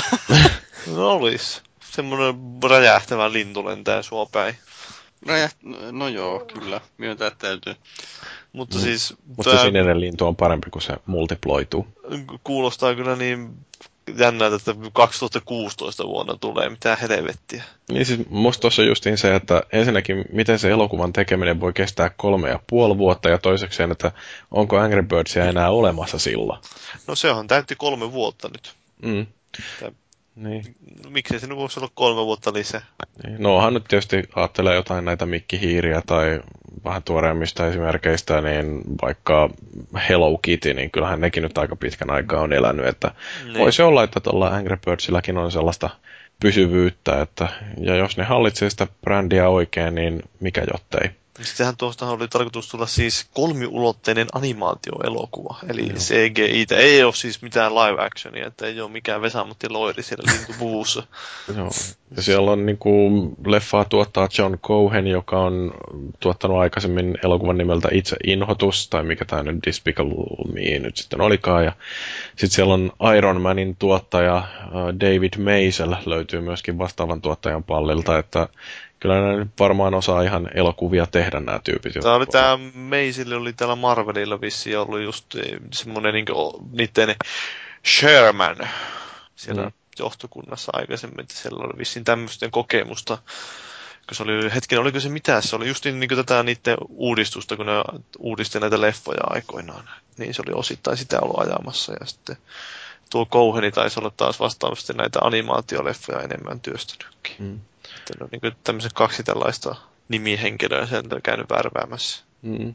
Joo, no Rovio joka tapauksessa meinaa rahoittaa tämän koko elokuvan ja kun ne tuo rahat pöytään, niin niillä on myöskin täystaiteellinen valta, että siellä joku Mikael Head tai Peter Westerbakka varmaan sitten sanoo viimeisen sanan siitä, että minkälainen leffa siitä tulee, että kuinka kauan nämä tuottajat sitten jaksaa olla puikoissa, jos jotkut amatöörit Suomesta huutelee, että ei kun te teette elokuvaa nyt näin. No niin, no siinä on tietysti sekin varmaan osittain vaikuttaa siihen, että kuinka, minkä takia siinä nyt näin, oletettavasti näin kauan kestää, että jos ne sitä itse rahoittaa sen studiojärjestelmän ulkopuolella, niin se voi vaikuttaa siihen. että mä en usko, että niillä nyt on välttämättä niin monta sataa miljoonaa siihen heittää, että mm. tästä kertaheitolla. Niin, täytyy myydä aika monta pehmolelua, että saa rahaa tuollaisen elokuvaan. voisi pistää sillä lailla niihin, varmaan niihin pehmoleluihin ja huppareihin semmoisen tarraa, että 10 prosenttia tuotosta menee Angry Birds elokuvan rahoittamiseen.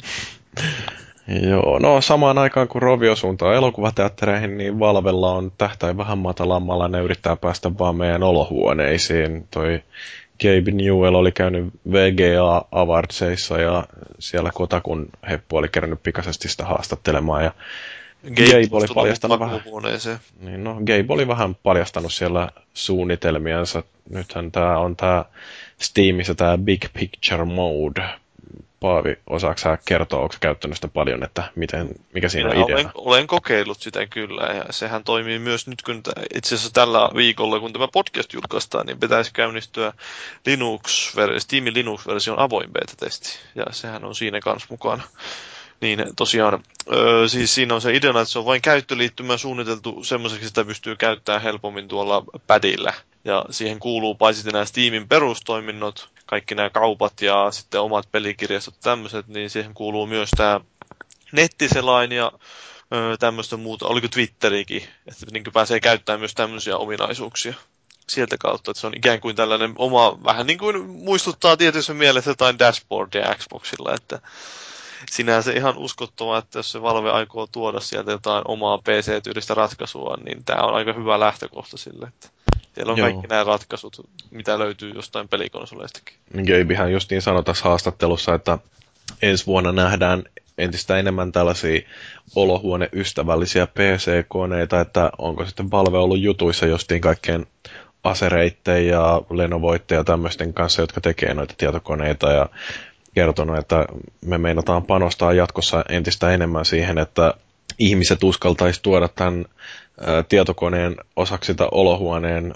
sisustusta. Ja sen takia, kun meillä tämä peliplatformi alkaa olla tämmöinen, joka soveltuu TV-käyttöön, niin mitä jos tekisitte myöskin tietokoneita, jotka soveltuu TV-käyttöön ja se, mikä varmaan on tähän asti pidätellyt Valvea kaikkein eniten, on se, että ne ei kauheasti tykkää tuosta Windowsista, koska Microsoft hallitsee sitä käyttöjärjestelmää vähän liikaa. Niin nyt sitten tämä, että kun Steamin saa Linuxille, niin sehän luo entistä paremmat edellytykset Valvelle tehdä nimenomaan tämän tällaisen niin sanotun Steamboxin. Että ties vaikka me saataisiin semmoinen ihan periaatteessa PC-rautaan perustuva konsoli. Ja no, tähän liittyy sitten myöskin tämä, että Gabe sanoi ihan suoraan, että ne kilpailee seuraavan sukupolven Microsoftin ja Sonin konsoleiden kanssa. Kyllä ne kilpailee nykyään jo näiden konsolien kanssa oikeastaan Steamille. Mm. Mutta siis öö, tästähän oli juttu ollut, että tai siis yksi ongelma, mikä tässä nyt suuressa suunnitelmassa on, on se, että Linuxille ei kauheasti pelejä käännet että niiden pitäisi saada nämä isot firmat just innostuun siitä, eli EA ja Ubisoftit ja tämmöiset Activisionit, että ne toisi nämä suuret pelit sinne Linuxille. Mutta paljonkohan tossakin on sitten just niin kuin Gabe on kauheasti mollannut Windows 8, että onko sekin sellaista ö, osittain peliä myöskin, jolla yritetään saada ihmiset ö, jotenkin unohtamaan se sellainen Windows-keskeinen ajattelu ja miettimään niitä vaihtoehtoja entistä avoimemmin mielin. Et nyt sitten kun Steam tuodaan Linuxille, niin se ei olekaan enää semmoinen, että, että joku Linux yö, en ikinä laita sellaista tuohon omaan koneeseen, että mulla on Windows ollut aina ja aion jatkossakin pysyä siinä. Niin no siis se on varmasti sitä osittain, että se niin yrittää sille tuoda, tai niin kuin silloin, että siinä on taustalla ne Valven omat halut, että ei se ole pelkästään sitä, että se henkilökohtaisesti ei tykkää Windows 8, vaan se, että niillä on omia suunnitelmia tämän asian suhteen. Mm. Ja se oma niiden liike, liiketaloudellinen hyöty, siihen siinä varmasti niitä eniten suututtaa, että kun se tosiaan tämä Windows 8 tuli se sovelluskauppa, niin se on suora kilpailija kuitenkin Steamille. Mm. Joo, ja nyt tähän virallisesti toi Microsoft ihan muuten justiin ilmoitti, että niillä aukeaa Windows Marketplace myöskin näille PEGI 18 Joo. peleille. Että... Siellä Pikkuhiljaa, pikkuhiljaa.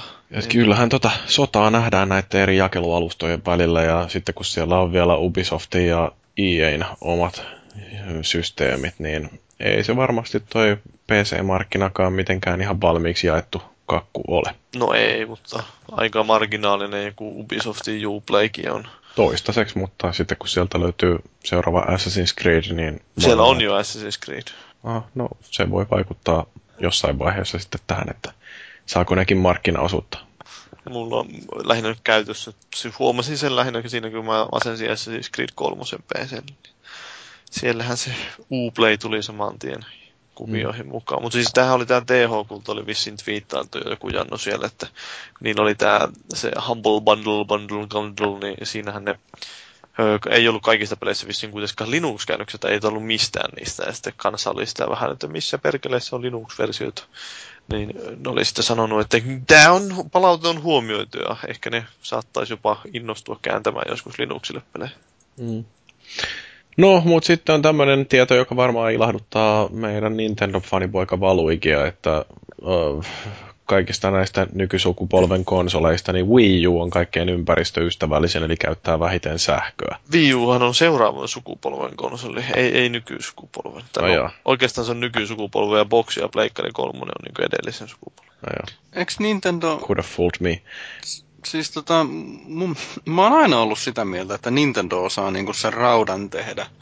Et, et niinku, tuntuu siltä, että vasta nyt nämä isommat masinat alkaa No okei, okay, Pleikkaria ei ehkä, mutta Microsoftin nyt varsinkin. Niin toi Xbox 360 Slimi on ehkä jo semmoinen jotensakin säällisen näköinen sillä mutta niinku Nintendolla on aina ollut semmosia No hyvin tehty se rauta. Et se, ei se Wii U ole kovin kummonen verrattuna Viihin, ja Viiki oli tosiaan semmoinen, mitä se nyt oli paksu? Oliko niin kuin muutaman DVD-levyn paksuna, siis kotelon? Mm, no siis Et... kyllä mun täytyy sanoa, että onhan Sony kuitenkin ollut rautavalmistaja aina, että kyllä nekin on osannut sen raudan tehdä, ne osaa elektroniikkaa suunnitella ja paketoidakin se jopa ihan nätisti. Että Nintendo osaa sen, että ne tekee niistä sellaisia äh, hauskan ja lelumaisen näköisiä.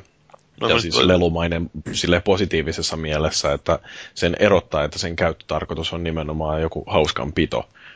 Niin, ja sitten ei grillaaminen niin kuin pleikkarilla. Niin. Mutta siis tämä tosiaan, tosi pieniähän on, nuo on siinä mielessä just että viissäkin hyödytti se, että se oli vanhempaa teknologiaa, joka se hyödyntää, ja sama on tuossa Wii Ussa, että ne pystyy, sehän oli Nintendo yksi tavoitteista nimenomaan, kun ne lähti sitä suunnittelemaan, nehän on sen sanonutkin, että ne halusi pitää sen niin lämmöntuoton pienenä ja sillä, että ne pystyy tiivistämään sen pieneen pakettiin. Mm, no siis Digital Foundry nyt on testaillut tuota Wii Uta ja todennut, että se on aika lailla samalla linjalla näiden Xboxin ja Pleikkarin kanssa suorituskyvyssä, mutta että tuossa virran kulutuksessa se on äh, ihan selkeästi parempi.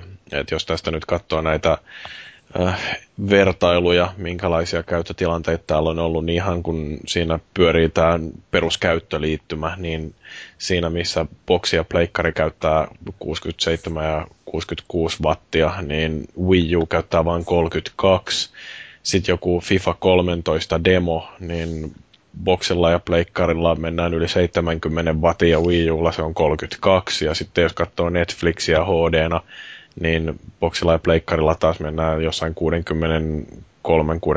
63-65 watin lukemissa ja Wii Ulla ollaan 89. Et jatkuvasti alle puolet siitä, mitä nämä käyttää nämä isommat konsolit. Niin tota, tämä oli sellainen, mitä Digital Foundry ei täysin osannut selittää, että mistä toi johtuu. Et suuri osa siitä on kyllä tätä justin, että uudempi prosessoriteknologia, siellä käytetään pienempää viivan väliä, joka tarkoittaa, että tavaraa saadaan mahtuun yhdelle piirilevylle enemmän. Sitten no tähän lämmöntuottoon liittyy se, että kun CPU ja GPU, eli siis tämä keskusyksikkö ja grafiikkapiiri pistetään yhteen, niin silloin se lämmön tuotto saadaan keskitettyä sinne yhteen paikkaan, jolloin sen hallitseminen sitten pienellä tuulettimilla on helpompaa. Ää, mutta sitten siinä on ihan prosessoriarkkitehtuurissakin, että kun siellä on fyysisesti käytetty vähemmän transistoreita, niin se kuluttaa vähemmän virtaa, mutta sitten tällä on myöskin vaikutuksia siihen, että miten joku monin, moni ajo voidaan toteuttaa, että näitä niin sanottuja fyysisiä säikeitä uh, ihan raudalla tuettuja säikeitä, siis niitä voi olla vähemmän, että jos ne ajattelee, että pleikkarissa on ne seitsemän korea ja boxilla on kolme, niin sitä mä en kyllä tiedä, että montako tuolla Wii Ulla on, mutta... Wii Ulla, hetkinen, niin ei sitä itse asiassa sitä ei julkisesti sanoakaan. Mm, mutta kuitenkin, että se arkkitehtuuri joudutaan ihan softatasolla tekemään eri lailla sen takia, koska näitä o, yhtäaikaisia rautasäikeitä ei saada niin monta potkittua käyntiin. Mutta kolme muistaakseni, että olisi ollut sillä jossain lukenut, mutta siis... No. Mutta siis äh, pleikkarillakinhan se rakenne on tyysti erilainen taas vertaa johonkin boksiin, että siinä on se niin, no, SPU ja PPU ja niin. se on semmoinen murhaiskeko, mikä onkaan. Mutta se, mitä sitten taas Digital Foundry myöskin totesi tästä, että kun toi sähkönkulutus on jatkuvasti toi 32 wattia, täysin riippumatta siitä, että mitä sillä tehdään, niin ne jotenkin tästä olivat pystyneet sitten päättelemään, että se pelien tehokkuus, niin se on aika lailla nyt se, mitä toi Wii U pystyy puskemaan, että ei noi pelit tuosta nykyisestä paremman näköisiksi enää muutu. Että se on aika lailla käytetty se Wii Un teho jo nyt. No jaa, niin no, siis tämä on semmoista, että kyllä siinä voi varmaan pistää pyöriä vähän vaikka minkälaista niin kuin softaa, joka käyttää kaikki tehot, mutta eri asia on sitten, että ottaako se sitä kaikkea irti, että pystytään optimoimaan ja niin poispäin. Mm. Siis jos se huonosti ohjelmoitu softa voi kyllä käyttää kaikki tehot, mutta se ei välttämättä saa mitään näyttävää aikaiseksi. Mm. Mutta se on ihan jännä nyt tosiaan, että kun ensi vuonna mahdollisesti, tai kyllä se varmaan alkaa näyttää monen mielestä jo todennäköiseltä, että me nähdään seuraavan sukupolven boksi ja pleikkari, ja ne menee tehoissa tuosta Wii Usta niin heittämällä ohitte, että me ollaan ensi vuonna taas siinä samassa tilanteessa kuin tälläkin hetkellä, että tehdään niitä pelejä, jotka on multiplatformeja, ja sitten tehdään niitä pelejä, jotka on tehty Wiille tai Wii Ulle. Ja jälleen kerran sitten nämä Nintendon omistajat, niin ne joutuu tulemaan toimeen sillä, mitä Nintendo tarjoaa. Mm, tuossa oli tuossa Kotakulla oli itse asiassa juttu justiin näistä seuraavista konsoleista, että mitä ne oli, tai sitten Stephen Totilo oli kuullut niistä uusista konsoleista, ja että hänen, heidän kuulemisen mukaan, niin Microsoft on niin kuin, että jes, hyvä, mutta sitten taas Sonylla on vähän ee, tässä vaiheessa. Microsoft tarjoaa sitä, mitä kehittäjät haluakin, mutta Sonylla on vähän vielä varmaan jotain ongelmia. Että sehän on spekuloitu, että välttämättä ensi vuonna ei saataisi uutta pleikkaria vielä, että se menisi sitten vuoteen 2014. Joo, ja Michael Pachter sanoi, että Sonilta nimenomaan tulee ensi vuonna No vittu, Michael Pachter ei tiedä yhtään mistään mitään, vaan hauska, hauska mies. Mutta siis esimerkiksi muistan hyvin, kuinka jos katsoi VGA-kaalan, niin Michael Pachter sanoi siellä suorassa lähetyksessä, että joo, ei, Walking Dead ei voita tässä mitään, koska se on niin pieni peli, että se on ihan säälistä täällä mukana sitten vähän ajan päästä. Walking Dead on vuoden peli. Niin. Ja Wii U HD, miten siinä kävi? Kuinka monta vuotta se oli myöhässä sen ennustuksista? Siis no, siis HD. Niin, pikkasen. Siksi ne on ennustuksia eikä tietoja. Niin, no, mutta kyllä se totta kai, kyllä sillä on varmasti tietoja, kyllä se on hauska mies, kun seurataan niin poispäin, mutta ei, ei sitä nyt kannata välttämättä sen eh, puheita ottaa Jumalan sanana ja mennä tuonne vuorille ottamaan kymmentä käskyä vastaan palaavalta Michael Bacterilta. Joo. No sitten palavia lippuja on nähty pelien kansissa, mutta näistä pelien kansista on yleensäkin käyty vähän keskustelua jonkin verran, muun muassa Naughty Dogia, niin niiden tällaista creative director, mikä toi nyt sitten onkaan jonkinnäköinen pääsuunnittelija, niin Neil Druckmann on sanonut, että Naughty oli pyydetty harkitsemaan sitä, että jos vaikka tämä naispäähenkilö Eli jätettäisikin pois siitä pelin kannesta, koska no, jotkut markkinointipellet uskoo vakaasti siihen, että nainen pelin kannessa karkottaa ostajia, mutta studio oli sitä mieltä, että työntäkää markkinointipellet äh, pelin kansi hanuriin, me tehdään mitä me halutaan ja me ei uskota siihen, että näin on.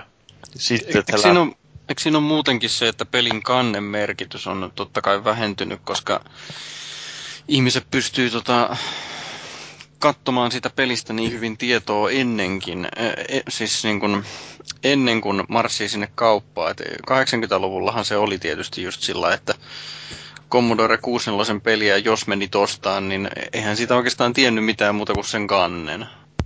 Mm. Mä taas luulen, että se on enemmän siitä, että nettikaupoista pystyy tilaamaan nykyään kaiken. Että semmoinen on vähentynyt, että pitäisi mennä niinku kauppaan selaille, että minkähän tätä ostaisi. Ja porukka tietää hyvin pitkälti etukäteen, että minkä ne hankkii. No siis, niin, no tuo on semmoista, että tava, tapaa olla nykyään, että kaikki testataan niillä focus niin vituiksi, että tulee semmoisia pelejä niin kuin tämä Insomniakin Fuse.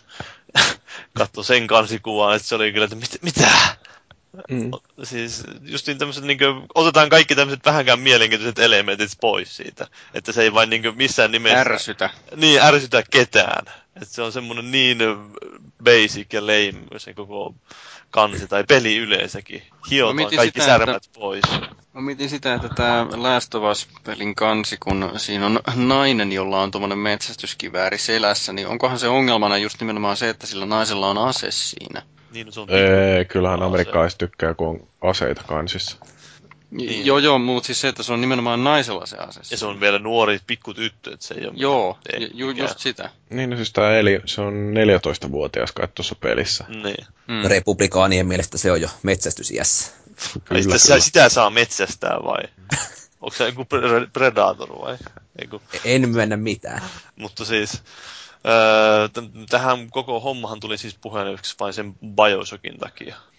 Niin, no siis tota, joo, siis tässähän Bioshock Infinityn kannessa, niin siinähän on tämmöinen joku sänkimies, jonka takana on sitten palava Amerikan lippu. Niin, ja sitten se posettaa just samalla tavalla kuin Nathan Drake posetti tässä ensimmäisen Unchartedin kannessa, jos olette kattonut. Ajaa, tota vertailua mä en olekaan nähnyt, mutta ideana tässä kuitenkin oli se, että mitä toi Ken Levine on, eli siis tämä uh, Irrational Gamesin uh, johtohahmo, niin on vaan sanonut, että joo, ei tätä pelin kantaa tarkoitettukaan sellaisille ihmisille, jotka seuraa pelibisnestä, että ne, jotka on kiinnostuneita videopeleistä, niin ne on kiinnostuneita tästä pelistä ihan jostain muusta syystä johtuen, ja toi pelin kansi on sitten enemmän taas tarkoitettu sellaisille ihmisille, jotka kävelee jossain Walmartissa ja katselee, että minkä näköisiä pelejä nyt onkaan, niin siellä voi kiinnittää huomiota just tollainen vähän provokatiivinen, että oo, Amerikan lippu palaa, mitä tässä on tapahtunut. Niin, se on just sehän siinä just paljon ihmisiä vähän mietitytti, kun siinä ei näy ollenkaan sitä, mikä Catherine, eikö Elis, Elizabeth, se oli sen nimi, sen mm. Että se on sen takakannessa kyllä vissiin näkyy, mutta se ei ole tuossa etukannessa ollenkaan. Ja sitä ihmiset ei tykännyt. Ja sitten että antoi ihmisille, että hei, no okei, okay, saatte äänestää tähän sen vaihtoehtoisen kannen. Joo, no se on just taas tämmöinen fanikansi, mikä on ihan kiva idea sinänsä. Että Vähän niin kuin Mass ku... Effectissäkin oli se Femsheppi kansi sitten. Niin, että kun ostaa tuollaisen pelin, niin sitten voi kääntää sen kannen toiselle puolelle, niin on nätimmän näköinen kuva siellä ja sitten voi olla ylpeämpi, että kattokaa kun mulla on, olen erilainen nuorin, käytän tällaista paremmin pelifaneille sopivaa kantta. Joo, se on tosiaan, no, en mä nyt tuo vähän tuommoinen, ei, ei loppujen lopuksi itseä kauheasti nämä kannet sinä, se kiinnostaa, mutta huvittaa, kun katsoo tuota Pleikkari 3 version kanttakin, niin vittu, kun siinä on nyt kaiken tarroja niin kauheasti, tuosta siinä näe enää mitään sitä itse pelin kannesta, että se mm. tulee just mieleen se kaikista paras kansi tältä vuodelta, eli se Arkham Cityn 10 out of 10 kansi. No joo, että mikä tämän pelin nimi on, jos katsoo isointa tekstiä, niin se on 10 out of 10. Niin, ja sitten sit tuossakin on huvittava se, että vielä, että kun nehän mainosti silloin alun perin, että Pleikkari 3 versio mukana tulee se alkuperäinen Bioshock, mutta ei tule Pleikkari 3, eikö siis täällä Euroopassa, sehän mm. koskee vain jenkkiä. Ei se mitään, mulla on se alkuperäinen Bioshock jo. Niin, se pitäisikin olla varmaan kaikille, jotka haluaa sen pelata, mutta ei ne kaikki on pelannut jo sen, mutta, mm. mutta siis vähän tuommoista mulla on se Xboxilla ja Pleikkarilla ja vielä kaiken päälle. Et, no. Mutta en, en, mä, en mä ehkä nyt siis tiedä, kuinka, kuinka paljon tosiaan sillä on merkitys sillä kannella ja toisaalta, että onko sitä nyt järkeä tekemään tuommoista Dude Bro kantta kaikkiin peleihin, että mm. yrittäisi vähän rottua. Niin, mutta hei, Dude Bro elokuva. Dude Varmaan. Bro elokuva. Meinaatko, että Pacific Rim on Dude, Dude Bro? No siis se traileri onko kattonut monenkin kertaa. Mä oon Sehän on ihan paras. Siinä niin kuin yhdistyy Transformers ja Godzilla, niin, niin siinä niin kuin, ei, ei voi mennä vikaan. No siis sehän on ihan mielenkiintoinen leffa sinänsä, että siinä on tämä Guillermo del Toro, joka siis suunnittelee myös sitä Insane-peliprojektia, mutta on muutenkin vähän tämmöinen videopelifani vissiin. Ja ainakin sen tytär on. Ja sitten äh, siinä leffassa on idea se, että vähän niin kuin Ancient Aliens tästä dokumenttisarjasta, kiitellystä hienosta dokumenttisarjasta, niin tuttuun tapaan, niin Tyynemeren pohjaa ilmestyy maaginen portaali, josta alkaa puskeutaa otuksia. Ja sitten niitä vastaan taistellaankin tämmöisillä jättiroboteilla.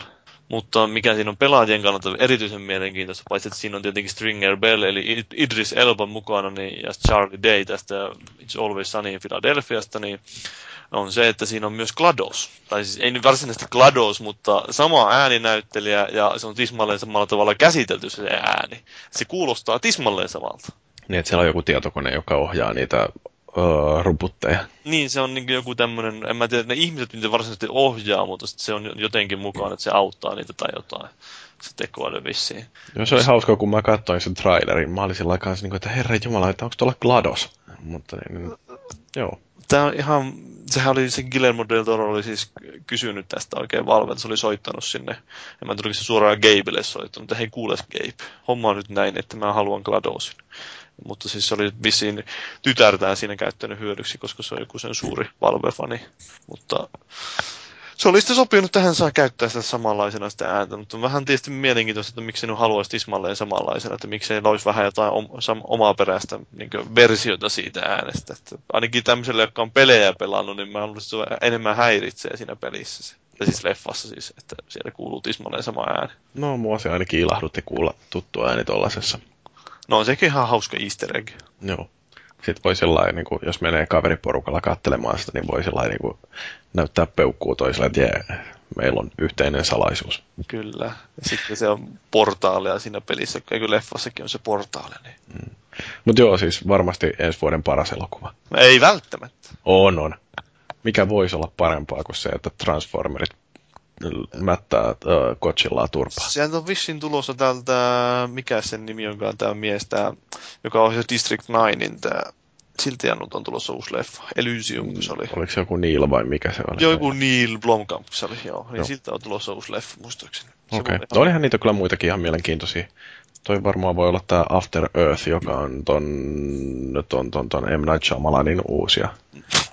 Älä nyt, se on ihan hyvä. Ei, mä, kyllä mäkin tykkäsin siis Scienceista aikoinaan tykkäsin, että vaikka ihmiset niitä on haukkunut. Mutta... No, ja sitten on joku sellainen leffa, jonka nimi on Oblivion. Mä en tiedä siitä elokuvasta yhtään mitään muuta kuin, että oliko siinä Tom Cruise no. ja sitten sen nimi on Oblivion, niin no, siis, si- siinä. On, leffassa on ideana se, että joku mies karkotetaan niin jollekin tämmöiselle planeetalle, toiselle planeetalle, ja sen tehtäväksi annetaan, että sen pitäisi niin vissiin tuhota se sivilisaatiota, niin, joka siellä asuu ja sitten se paljastuu jotain mystistä sieltä. Mm. Tämmöistä. Mahtavaa. Kyllä. No joo, mulla ei ole enää uutisia.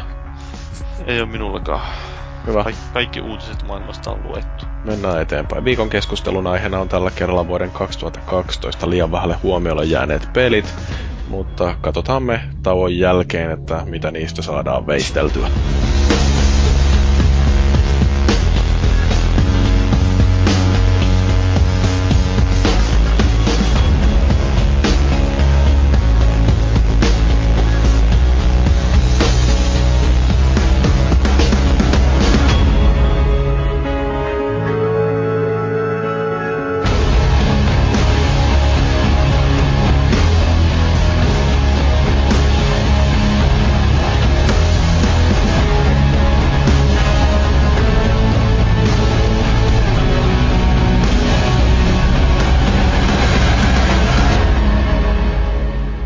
Viikon keskustelussa meillä tällä kertaa on tämmöinen vähän muunneltu versio Late to Party-jaksoista.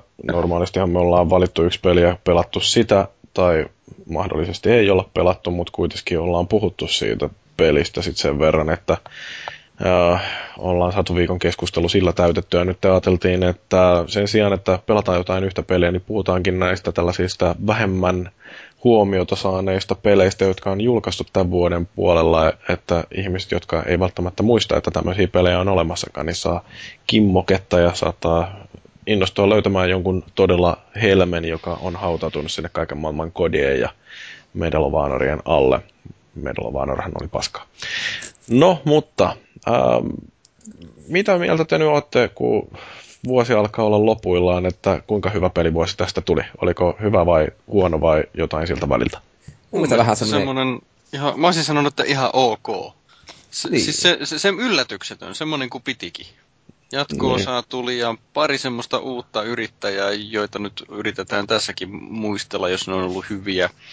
Ja sitten muutama semmoinen ihan, ihan järkyttävä höyryävä läjä sinne myöskin, että mun mielestä ihan normivuosi. Tarjonta on ainakin ollut tosi pirusti, et, ja siis sellaista ihan tosi hyvää tarjontaa, joka monena muuna vuonna olisi ollut kilpailemassa siellä parhaan pelin palkinnosta, niin on tänä vuonna jäänyt sinne keskikastiin. Että, Mikä? no, kyllähän näitä nyt ajattelee jotain, siis Haloa ja Call of Dutyä, jotka on ilmeisesti sarjassaan kuitenkin tosi hyviä, niin siitä huolimatta niitä ei sitten oteta jonnekin VGA-palkintokaalaan edes mukaan. Niin. Mm, No, siis johonkin Xboxin yksinoikeusjuttuun tulee tietysti Halo, mutta niin.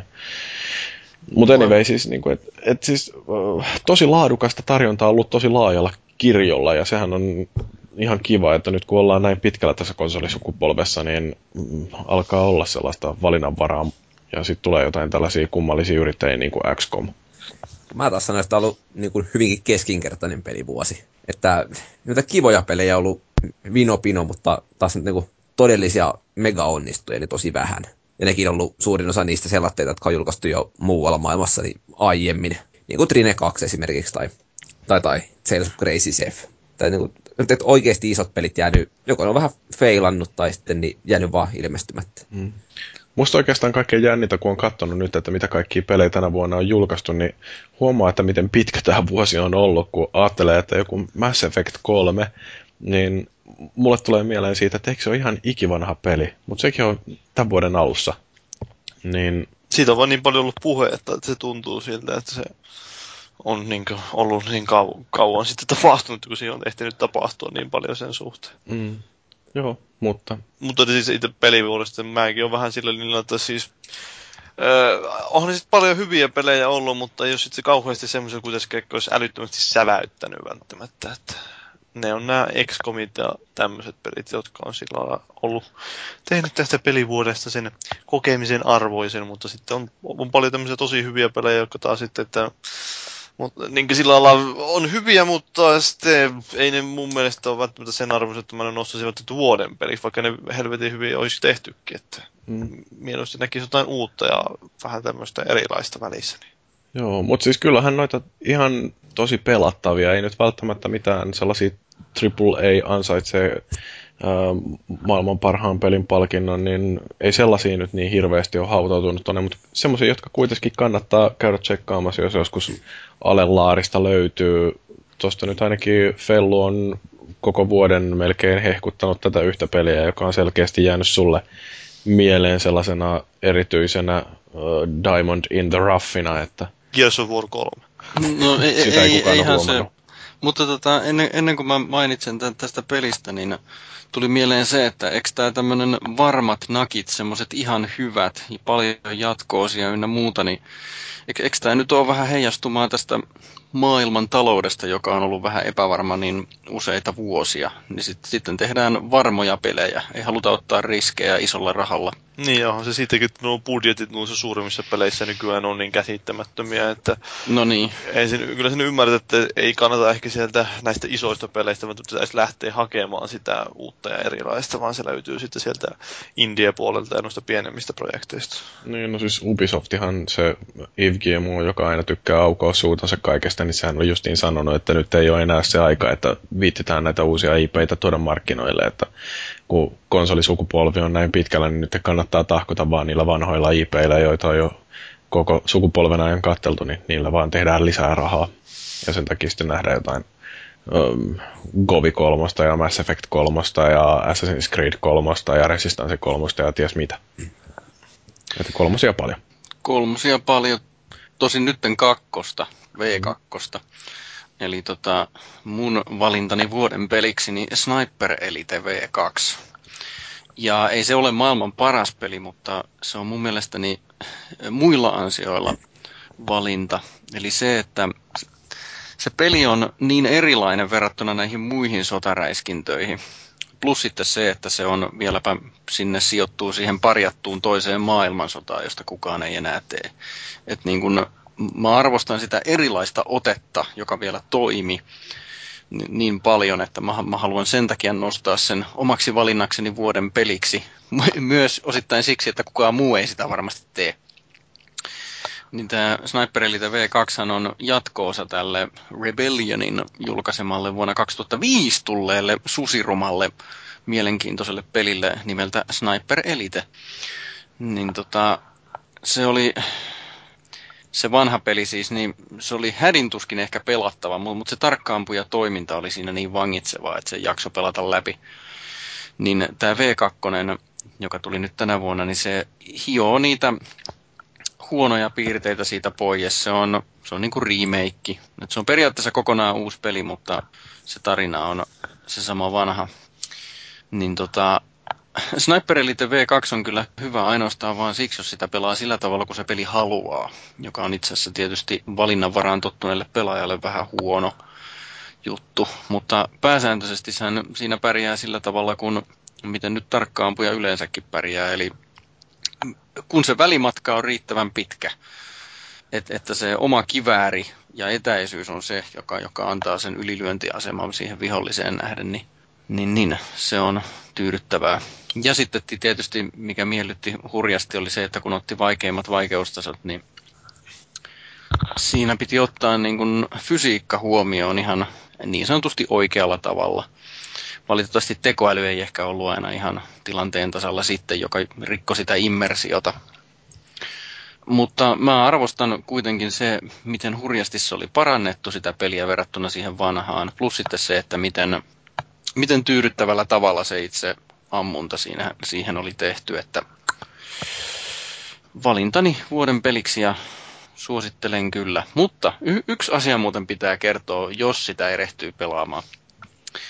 Siinä on semmoinen achievementti, että läpäisee vaikeimmalla vaikeustasolla. Sai muistaakseni 100 gamerscorea peräti, kun pelasi sillä kovimmalla tasolla.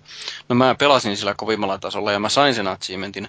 Sitten mä pelasin kaverin kanssa sillä, että me pelattiin kooppina sitä.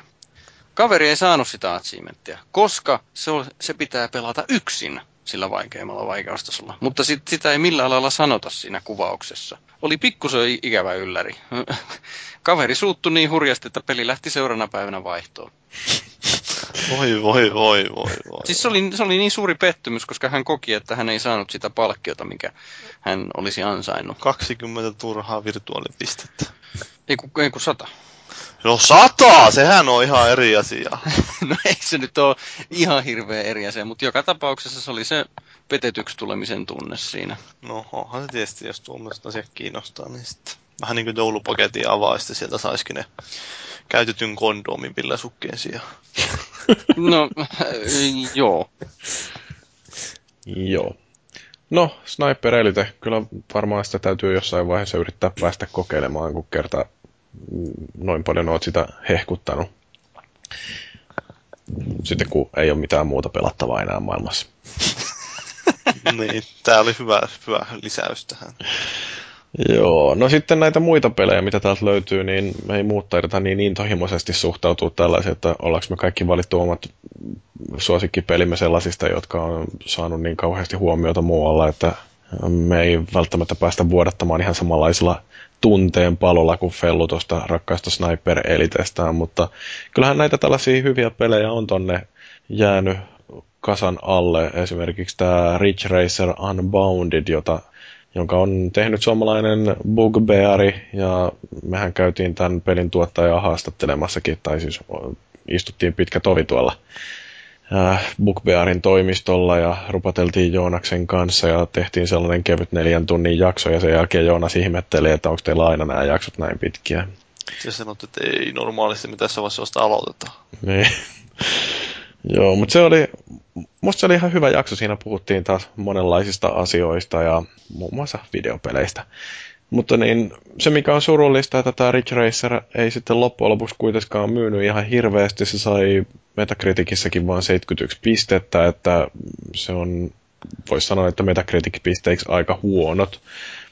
Mutta se kuitenkin ihan oikeasti nykyaikaisti tätä Ridge Racer franchisea, että se ei ollut enää ihan sitä samaa vanhaa, mitä aikaisemmin ollut, että ties kuinka monta peliä siitäkin sarjasta oli kerätty jo tekemään, ja ne oli kaikki aika lailla sitä saman toistoa, niin No Paavi, sä oot varmaan tätä jo kerännyt pelailemaankin jonkin verran, kuin ilmatteeksi sait. No kyllä mä sitä jonkun verran aikoinaan pelasin. Että se nyt on vain mulla vähän ongelmana ollut, että nämä ajopeleistä oikein taho enää kauheasti innostu, että ne tuntuu, että ne on kaikki vähän enemmän tai vähemmän koluttu läpi. Mm-hmm. Mutta just, että minkä takia Ridge Racer sitten hautautui sinne, että onko se niin, että toisaalta ketään ei kiinnostanut tällainen taas yksi Ridge Racer tai sitten vaihtoehtoisesti, että ne uudistukset, mitä siinä tehtiin, niin niiden pohjalta sitten jotenkin pääteltiin, että tämä nyt on taas sitten yksi geneerinen autopeli lisää, että, että olisiko se ansainnut vähän paremman kohtelun kuitenkin sekä mediassa että myöskin tuolla myyntitilastoissa. No se oli aika, aika vaikea peli sille, että sen takia se varmaan sai osittain sen huonompia arvosanoja kuin ehkä olisi ansainnutkin. Ja sitten siinä on se, että autopelit nyt yleensäkään ei ole enää niin menestys varma genre kuin ehkä joskus aikoinaan oli Ridge Racerinkin kohdalla, että pleikkarille kun julkaistiin uusi Ridge Racer, niin se myi ainakin Japanissa niin hot kakees, mutta sitten Öö, niin, en mä tiedä. Mainostettiin sitä ei niin kauheasti, että se on vähän tämmöinen steltti-julkaisu saattoi olla. No toi vaikeus oli yksi semmoinen, mitä, mikä oli vähän se lopulta turhauttava, vaikka se niin kuin liian vaikea ollut.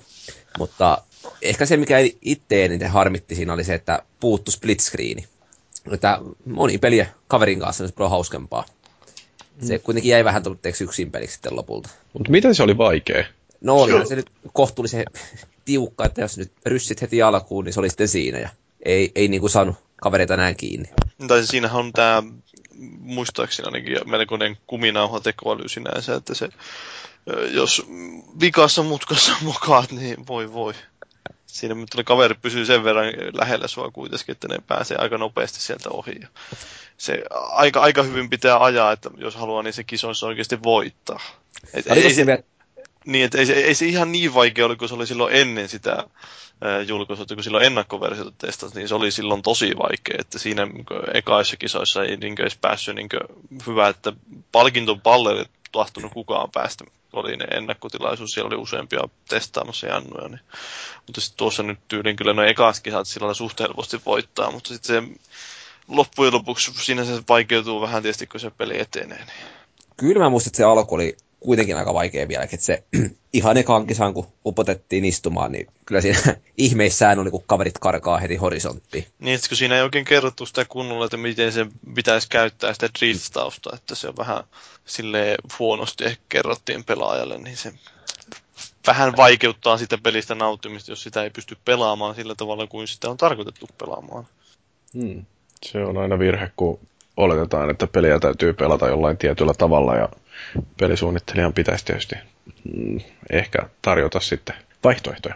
No en mä tiedä, siis, mutta siis, ei, siis, mutta siis jos se on osa sitä kiinteä osa sitä pelimekaniikkaa, että se, jotta se, siinä pystyy pärjäämään, niin on pakko driftata. Mm. Ja jos ei se osaa driftata kunnolla, ei tajua, että miten se driftisysteemi toimii, niin että sä vois silloin siinä pärjätä siinä pelissä. Mm, no ehkä se pitäisi sitten vain olla jotenkin helpompaa. Mutta oliko se jotenkin liittyen siihen fysiikkamoottoriin, että se driftaaminen tai siihen driftiin pääseminen oli jotenkin niin, no siinähän on se Bugbearin se oma fysiikkamoottori siinä, johon se on yhdistetty, ja on vähän kustomoinut sitä, että se ei ole ihan niin kuin tietenkään todellista fysiikan mallinta, niin kuin todellista fysiikkaa noudata, mutta kuitenkin se on vähän semmoinen omintakeinen, mutta kyllä se oli ihan hauskasti, kun siihen pääsi sisään. Että mm. Ehkä se voisi joskus taas kaivaa ja ajaa sillä muutaman kisan. Se on semmoinen peli, että kyllä se vähän niin kuin vanhempa burnoutikin, että siinä on ne mukava vetää ne muutama kisa ja sitten ehkä se vähän taas sillä ei, ei, ei jaksa niin kuin montaa tuntia tahkota puhkea, että se räjähteleminen ja kaikki tämmöiset käy siinä vähän vanhaksi, mutta...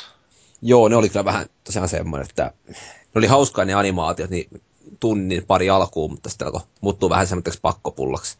Että kun oli sessiosta toiseen, niin samat, samat pätkät ja samoihin mutkiin törmään. Niin ei enää niin viihdyttänyt. Saiko sitä hidastuksia muuten pois sieltä? Millä muistatko? En, en kyllä yhtään muista. Se yleensä noissa melkein on ollut semmoiset vaihtoehdot, että sä monin pelissähän niitä ei näytä ollenkaan. Hmm teipä siellä testasi sitä monin pelissä pari kuukautta julkaisun jälkeen, niin ei ollut palvelimilla ketään.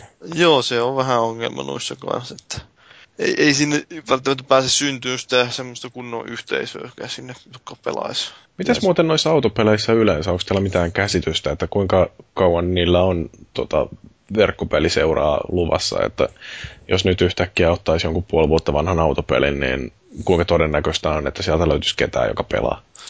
Varmaan riippuu tosi paljon pelisarjasta. Jos ottaa jonkun näistä tuoreimmista niin uusista nimikkeistä, niin kuin Blurrin tai Split Secondin, niin voi jäädä vähän hiljaiseksi, mutta varmaan Burnout Paradiseissa ainakin niin vieläkin olisi ihan mukavasti seuraa tarjolla. Niin, ja sitten jossain Forgissa niin yleensä tapaa kyllä ihan hyvin pysyä sitä pelaajaa siellä linjoilla. Että ne on kuitenkin tuommoisia vähän pidemmän mit- aikavälin julkaisuja ja sarjoja, että niihin yleensä aina löytyy peliseuraa.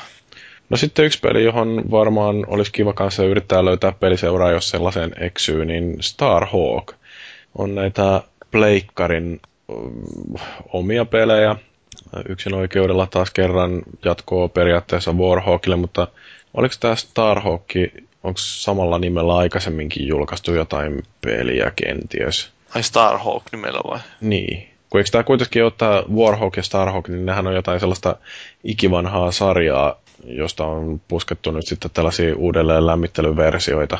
Joo, on tästä ilmeisesti 77 vuonna julkaistu. Okei, okay, no onkohan sillä enää mitään tekemistä. Vector Arcade Game for by Cinematronics. Mm. Niin, no, mutta sitten, siis... sitten tuossa siinä Starhawkissa oli mukana niin se vanha Warhawk, onko se nyt Pleikka ykkösen peli? Oho. Kokeilin sitäkin, mutta mä en muista sitä yhtikäs mitään. Se oli niin karmeen näköinen, että mua ei se kiinnostanut. Okei, siis totta kai se on karmeen näköinen, kun, se, se, kun HD-pelistä Leikka ykkösen peliin siirtyy, niin Okei, mitä muuta se voi olla muuta kuin karmeen näköinen, mutta mm. Kaikki ekat 3D-pelit aika karmeita nykystandardeilla. Hmm. No mutta anyway, siis Starhawkihan on tällainen kolmannen persoonan räiskintä ja lähinnä justiin verkkomonin peli, jossa on 16 vastaan 16 joukkueet ja skifi-settingi, että hypitään jossain tuolla eri planeetoilla ja um, niin, no hyvin Sano paljon... se, sama... mikä siinä oli se koukku.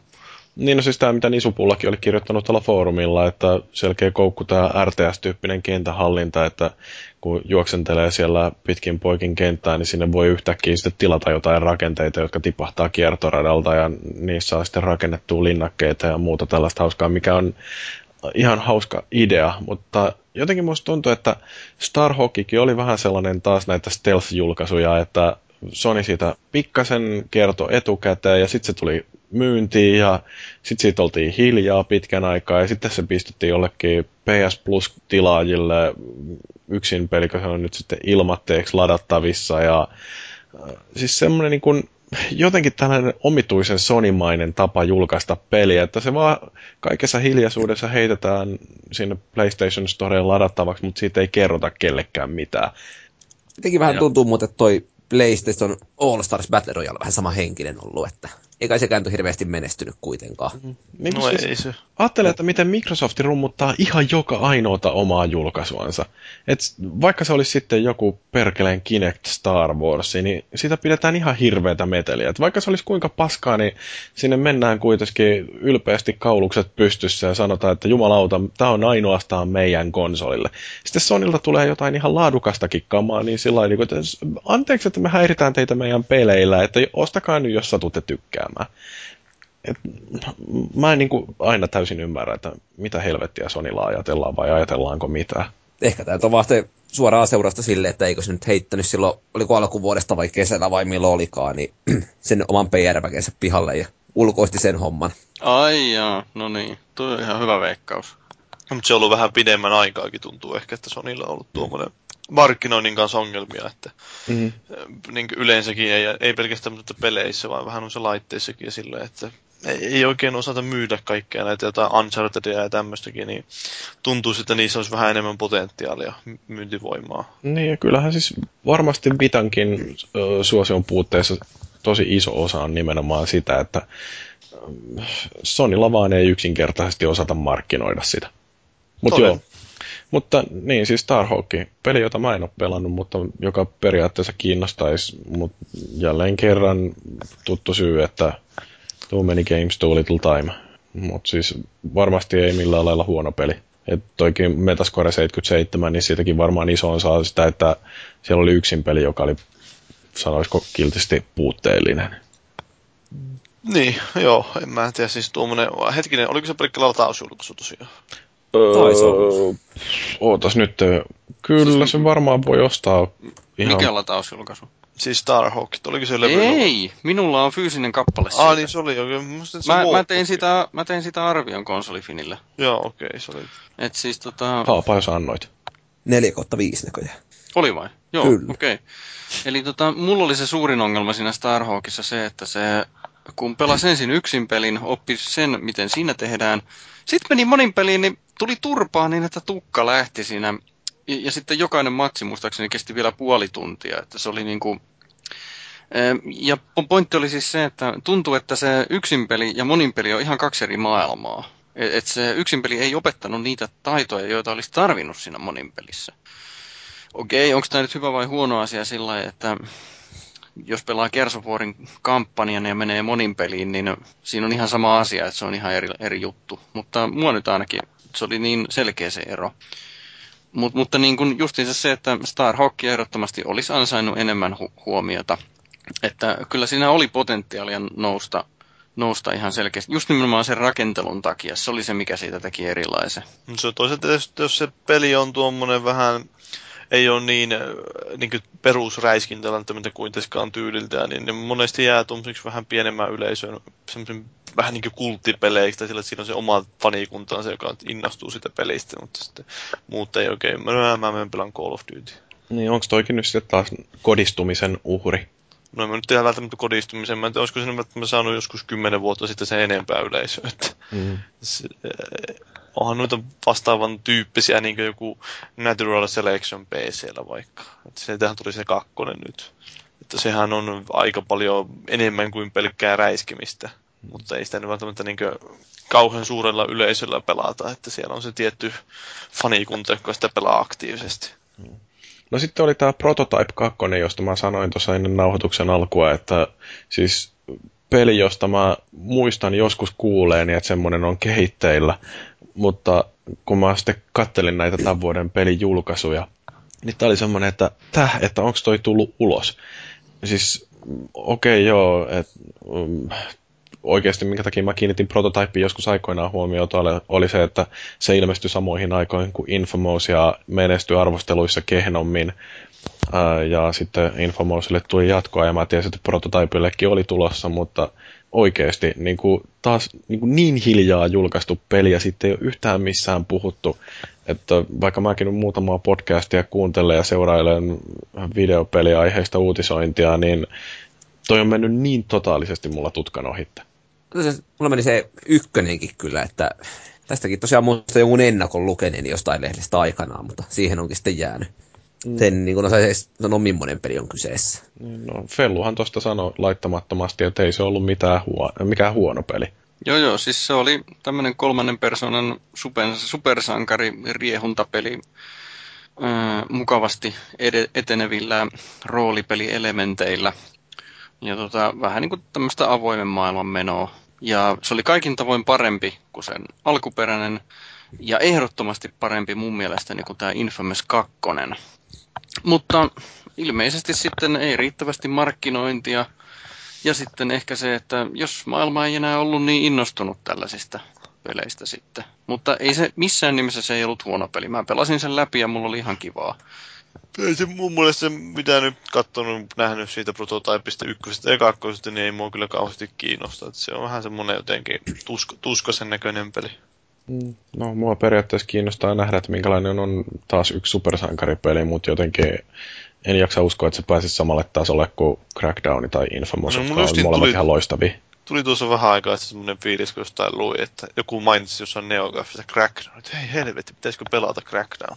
Mulla tulee aika usein kanssa sellainen olo, koska mä muistan, että sitä pelatessa oli vaan niin järjettömän hauskaa. Pitäisi mennä taas vähän riehuun siellä ja hyppiä ja muistella niitä huudeja, että mitä siellä kaikkea tuli tehty. Ja mulla on Crackdown 2 muuten kokonaan aloittamatta. Mulla on se boksilla kyllä ihan digiversiona vielä. että Oi, liikaa. Paskapeli, mutta niin. Mutta Joo. ei Final Fantasy, eikö ei Transformers, jumalauta. Niin, Valuikin tästä ainakin on kovin innoissaan. Joo, todella hyvin paljon samaa sarjaa kuin mitä hän kuukausi takaperin, kun kehui tätä The Amazing Spider-Mania. Se meni kuin ihan ehdottuna 4 kautta 5 tavaraa. Tämmöistä toimivaa, niin kuin valmiiseen lisenssiin perustuvaa actionia. joka ei sitten niin kuin tietysti ihan pärjään ole kolmenaan superpeleille, mutta on niin kuin ehdottomasti kyllä kokemisen arvosta tavaraa siinä taustalla, että jos halvalla löytää, niin varaukset on suosittelu kyllä. No tästähän me puhuttiin sitten taas, että onko tämä sellainen peli, että kun se on lisenssipeli, niin sitä automaattisesti katsotaan vähän nenänvarta pitkin ja jätetään ostamatta ihan vaan kun ennakko-oletus on, että pelaamatta paskaa. No siis toi varmaan pätee hyvin paljon siihen hämikseen, mutta taas Transformerit on ehkä enemmän se, että no okei, no se lisenssipeli, mikä siihen leffaan tuli, oliko vuosi vai kaksi sitten, milloin tulikaan, joka oli ilmeisesti ihan täyttä kuraa, niin luulisin tämmöinen niin robottiräiskintä taas on vähän semmoinen ehkä äijämäisempi lähtökohta pelille, että se ei siinä ihan niin paljon haittaa. Joo, siis mä oon jostain Transformers-pelistä elokuvaan perustuvasti, niin mä oon kirjoittanut arvostelunkin ja öö, joo, se oli... Oliko niin... se Dark of the Moon? Siihen ei, kun, kolmanteen. Tämä, tämä oli joku... Oliko se Pleikka 2? Ootas nyt, Pleikka 2 olen jo tosiaan tehnyt tällaisen 2008 Uh, the Game. Transformers The Game, joo, ja Ingressinä näköjään siinä on ollut, että älä anna ulkonäön pettää, että tämä ei ole videopeli, vaan peliksi naamioitunut kidutuslaite. joo, yksi tähti ja se on niinku pelattuna paskaa. Mä en koskaan pelannut sitä loppuun, koska se oli niin hirveä. Hei, se on Traveler's Talesin tekemä vielä kaiken päälle. Jumalauta, olikohan se se jotain kehuttiin muualla? Minkä niminen Transformers-peli? The Game.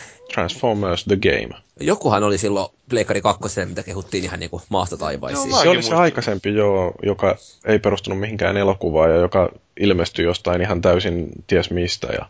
Jotenkin hämärä muistikuva, että pelit lehti että hän kannen siitä ja lätkäsi jonkun 93 vai mitä olikaan siihen. Että... Joo.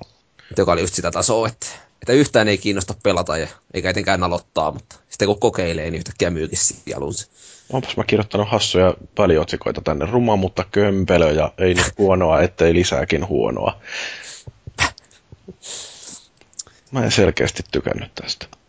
No, se oli varmasti hyvä peli silloin.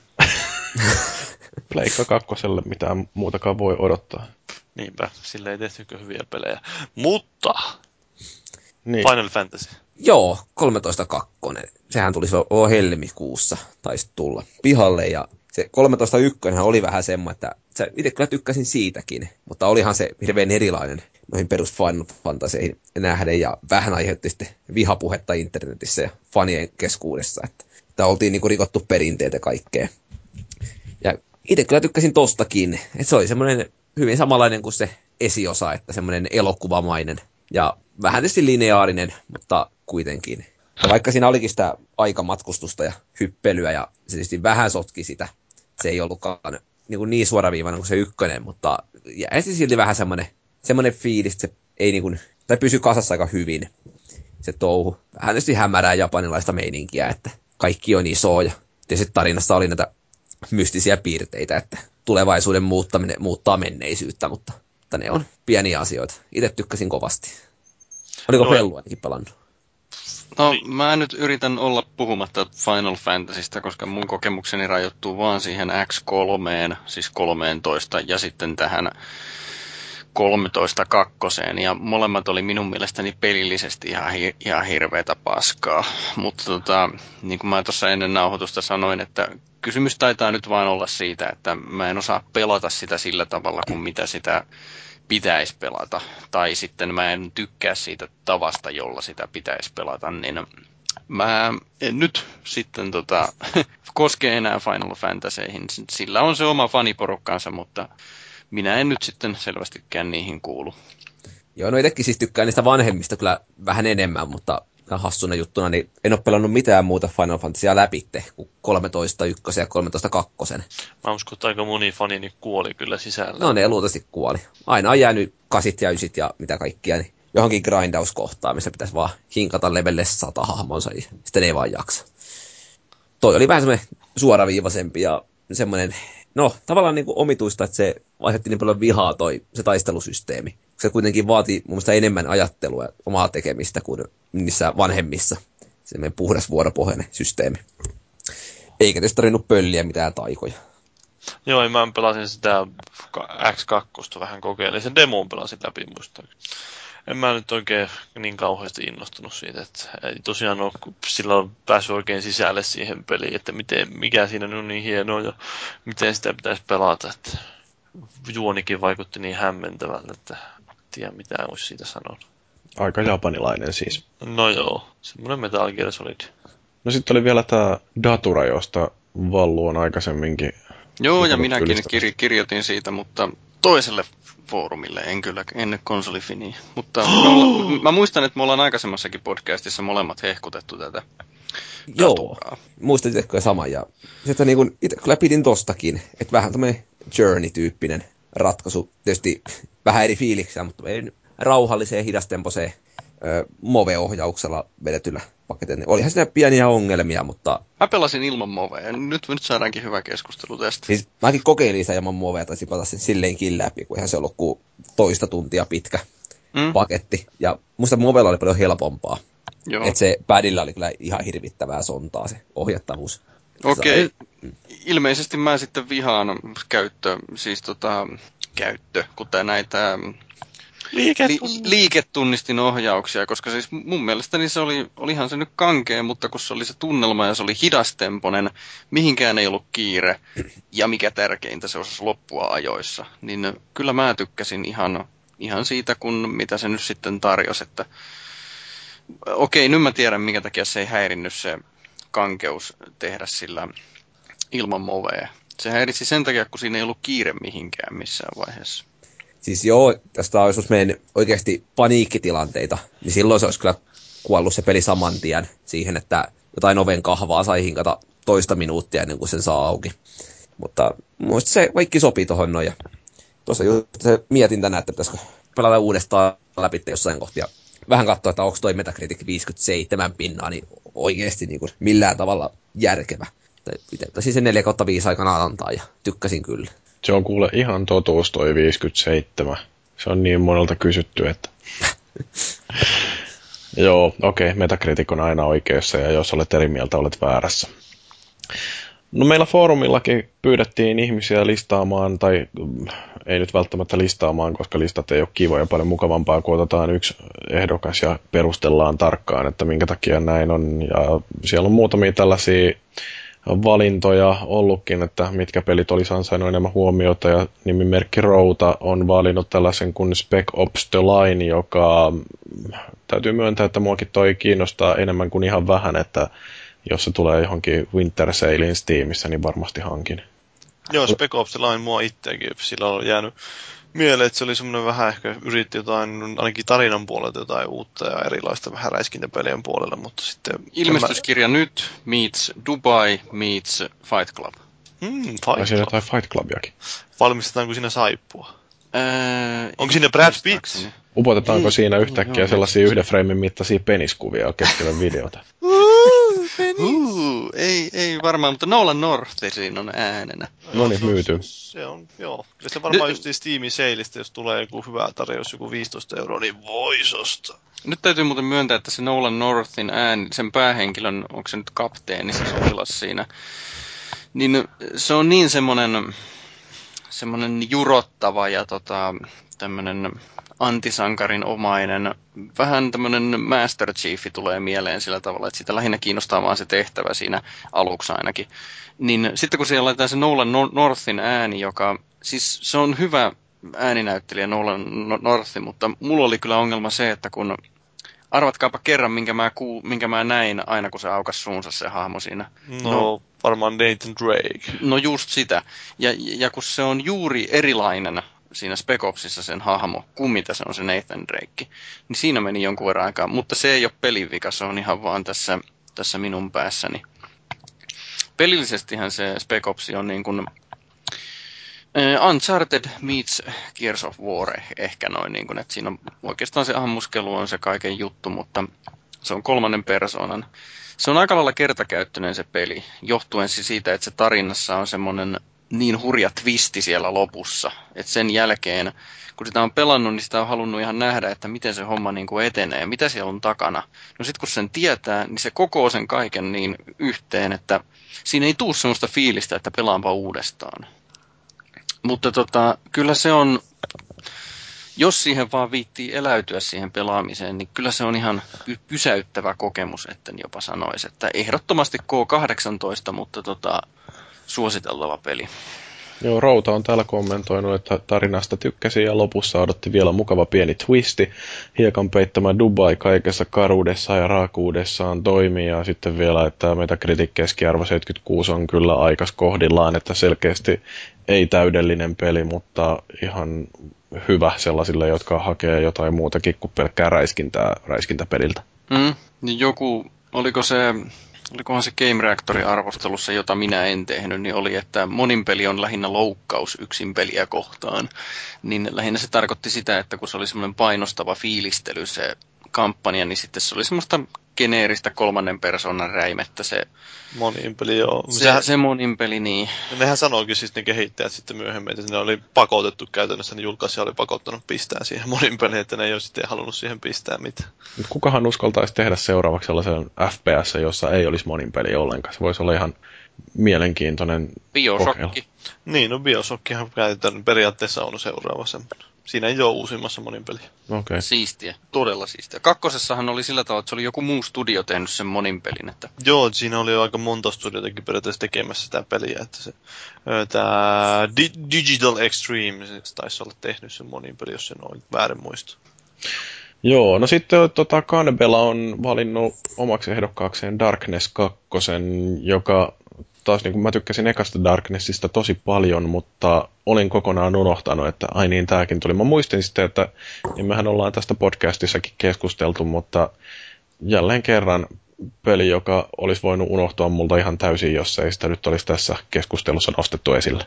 Joo, mä kokeilin sitten sitä demoa ja oli se ihan no, erinäköinen kuin se eka ja ehkä vähän muuten erilainen meininki, mutta ihan siellä on vaikutettu, on kuullut, että se on aika lyhyt peli, niin voisi sinänsä pelatakin, että jos sen pääsee sille vaikka yhdessä kahdessa illassa pelattua. En ole pelannut tätä enkä ykköstä, mutta oliko tämä se, missä oli jotain piereskeleviä enkeleitä ja mitä kaikkea? Ei mitään ihan... enkeleitä kyllä. No ei, no mitä härskiä läppää nyt olikaan. Mutta siis joo, siis si- siinä on siinä vähän niitä, että siinä on niitä pirulaisia, jotka siinä pimeyden voimien kätyreinä on, niin ne nyt ehkä saattaa tyyliin kuusta vihollisten päälle ja mitä kaikkea, mutta sitten siinä aika väkivalta se meininki, että niitä, ne lonkerot, jotka siellä päähahmolla oli, ne repii sydämiä irti ja sitten naukkii sinne suuhunsa ne kivasti ja heitetään put, metalliputkilla vihollisista läpi rinnasta. Ja... Mä en tykännyt siitä kakkosesta oikeastaan. Se ykkönen oli enemmän mun mieleeni. Se ykkönen oli pelillisesti huonompi oikeastaan kaikilla tasoilla, mutta se kakkonen taas sitten sen tunnelma oli semmoinen sarjakuvamainen karkki. Okei, se perustuu sarjakuvaan ja sen takia siinä olikin semmoinen, mutta mutta siitä huoli, okei, ehkä osittain kysymys on siitäkin, että siinä ykkösessä oli vielä semmoinen tietynlainen uutuuden viehätys mukana. Mutta tota, mulla oli joku ajatus vielä. No, Kelassa sitä mä luen, mitä Kanbela on sanonut, että yksi tämän vuoden parhaita pelejä, ja käsittääkseni on erittäin aliarvostettu. Toisaalta on helppo nähdä, miksi moni jätti pelin ostamatta, kun yksin peli on todellakin aivan helvetin lyhyt, 6-8 tuntia. Monin pelissä on sentään oma juonensa, mutta tietysti moni ei tällaista peliä ostaessa arvioi koopin pituutta mukaan pelin kestoon. No siis tuo 6-8 tuntia mun mielestä kuulostaa semmoiselta niin perusräiskintäpelin pituudelta. Että... Joo, ei toi ole niin lyhyt millään muotoa. Tämä on liian lyhyt. Niin, eikä siis mun mielestä niin oikein räiskintäpeli voi paljon pidempi ollakaan, ellei siinä ole sitten ihan uudenlaista elementtiä, mutta jos se on sitä räiskintää vain. Niin Nyt siis mä muistan, mitä mä piti sanoa. Nyt hmm? mä muistan, mitä mä sanoin. Toi, mä oon komea. Äh, joo, sekin, mutta tota, sä oot komea. M- mutta tämä, tämä The Darkness, sehän on persoona no, noissa peleissä. Se, se ei ole joku mystinen voima jossakin, vaan sehän on persoona. Ja sitä Darknessin äänenä on tämä Mike Patton. Faith No More. Justiinsa. Niin juman kautta, kun se, jä, kun se jätkä avaa suunsa siinä pelissä justiinsa Darknessina. Okei, onhan sitä varmaan vahvistettu teknologialla ja muuta, mutta siis se on niinku justiinsa sillä tavalla, että tekee mieli suor, suoristaa selkeä sohvalla ja että niinku huhuja. Se, se on aika semmoinen möriä. Tai semmoinen... Se on hyvin, voisiko sanoa, niin kuin, se tuo sille Darknessille loistavan persoonallisuuden, ja mun täytyy sanoa, että niin kuin, justiin toi Pattonin Darkness-rooli, niin se on yksi sellaisia ehkä aliarvostetuimpia ääninäyttelyrooleja, että olisi ansainnut kyllä varmaan enemmänkin suitsutusta siitä suorituksestaan. todella huikea. Mä tykkäsin ekasta Darknessista tosi paljon ja justiin tää tällainen viistohuumori, mitä siinä oli, että vaikka se on ihan järjettömän raaka peli ää, ja synkkä, niin siitä huolimatta se, että siinä tulee sitten sellaista tosi jotenkin kummallista mustaa huumoria, niin se sopii siihen vaan tosi hyvin. No sitten Hifisti on ehdottanut Torchlight 2, mutta meistä ei kukaan taida osata oikein siitä sanoa hirveästi mitään. No eipä oikeastaan. Että... Et jos olisi mursu, niin se varmaan pystyisi kommentoimaan, kun tässä varsinkin Hifisti on sanonut, että paljon parempi kuin Diablo 3, ei mitään DRM-kuraa. Joo, mä näin mäkin on kuullut, että se on, että nehän mainosti sitä aika paljon semmoisilla ominaisuuksilla, joka Diablosta oli otettu tyylin pois, että tämä LAN play, että kaikki tämmöiset. Mm, no siis se on, että Blizzard nyt kun on Activisionin osa, niin niillä on se pakko tehdä hirveästi hilloa jokaisella pelillä ja No, ei siinä pelkästään sekään välttämättä ollut, että kyllä se voisi olla ihan yhtä hyvin olla ilmankin sitten. Mm. Joo. No, mutta se varmaan on hyvä peli, mutta niin, niin ehkä tästä Pate 74 valinnasta, eli Syndikatesta voidaan kommentoida enemmänkin. On kukaan pelannut sitä? Ilmeisesti ei. Eli Ilmeisesti olisi pitänyt. No mä siis mä, mua itse asiassa vähän on sinänsä kiinnostanut, että okei, se oli tää, tehnyt tämä Starbreeze, mutta siellä ei ole enää niin kauheasti samaa porukkaa, mutta kuitenkin mä oon kuullut myös siitä, että se... Perkele, siis Starbreeze, siis Joo, ekan Darknessin tekijä. Kyllä, kyllä, mutta Voi siis jumala, älä nyt innostu, saatana! No. se, se, se, on, Siinä on siis ongelma se, että siellä ei ole enää niin paljon sitä samaa porukkaa kuin niitä, jotka teki aikoinaan ehkä joku Rittikin ja Darknessin, että sieltä on aika paljon vaihtunut väki. Siitä oli jossain artikkeli pidempikin. Mä en muista, että mä oon maininnut tästä aikaisemminkin podcastissa, mutta... Eikö se oli verkkokaupan tuolla jossain myynnissä, niin, niin sitä myytiin kympillä, niin mä ajattelin, että pitäisikään toi ottaa, mutta sitten mä en ollut ihan varma, kun jotenkin mulle oli jäänyt sellainen mielikuva, että se on taas jonkun Japsi-studion tekemä, mutta kökkö. Olisin heti kympillä ostanut, jos olisin tuon tiennyt. Joo, siis se on ihan sinänsä mielenkiintoinen kuulemma lyhyt peli sekin, ja voisi olla, jos se olisi vähän erilainen räiskintäpeli, niin jos siinä on jotain semmoista vähän persoonallista tatsia, niin kyllä mä ehkä sen mielellään pelaisin. Just jostain Steam-alennuksesta tai jostain, jos repii vitosella tai kympillä, niin miksei. Ai kato, löytyy verkkokaupan täältä ja heti menee tilaukseen. No niin. Joo, no niin, sitten tota, Mm, sit, niin, Pate 74 on sanonut, että ihan hyvä äh, cyberpunk-henkinen FPS-peli muistutti ihan hyvässä mielessä Deus Exää, mutta ainoastaan Deus Exästä puhuttiin, kehuttiin ja sitä ostettiin.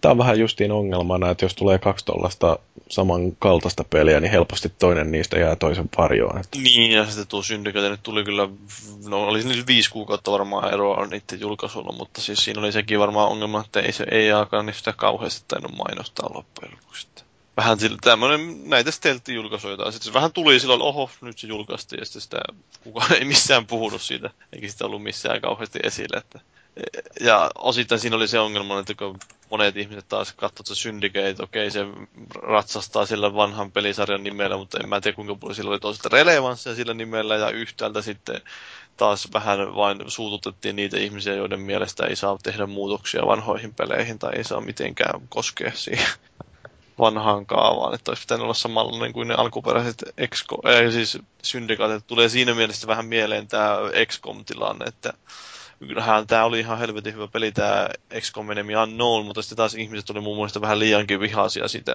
räiskintäpeliversiosta, että se vaikutti mun ihan mielenkiintoiselta jopa se räiskintäpeli XCOMi, että jos se oli tosiaan semmoinen, no se on vissiin muuttunut siitä, mitä siitä on näytetty, mutta kuitenkin, että se oli vähän semmoinen persoonallisemman näköinen ja avaruus oli jo aina plussaa, niin miksei.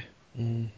No, avaruusolennoista fantasiaolentoihin SPH on ehdottanut Kingdoms of Amalur Reckoningia ja tämä oli vähän sellainen, mitä mä arvoin, että voiko tämän kelpuuttaa, koska Kingdoms of Amalurista on kyllä puhuttu mm. paljonkin, mutta toisaalta aika paljon siitä puheesta johtuu sen studion karusta kohtalosta, että itse toi peli, niin se ei ole välttämättä ollut niinkään keskustelun kohteena. Mm, niinpä. Että mitä SPH sanoi, että pelillisesti hän se muistuttaa paremmin menestyneitä Fableja, mutta valitettavasti kävi kuten kävi, eikä edes patcheja saatu koskaan ulos kehittäjän kaaduttua vain muutama kuukausi Amalurin julkaisun jälkeen.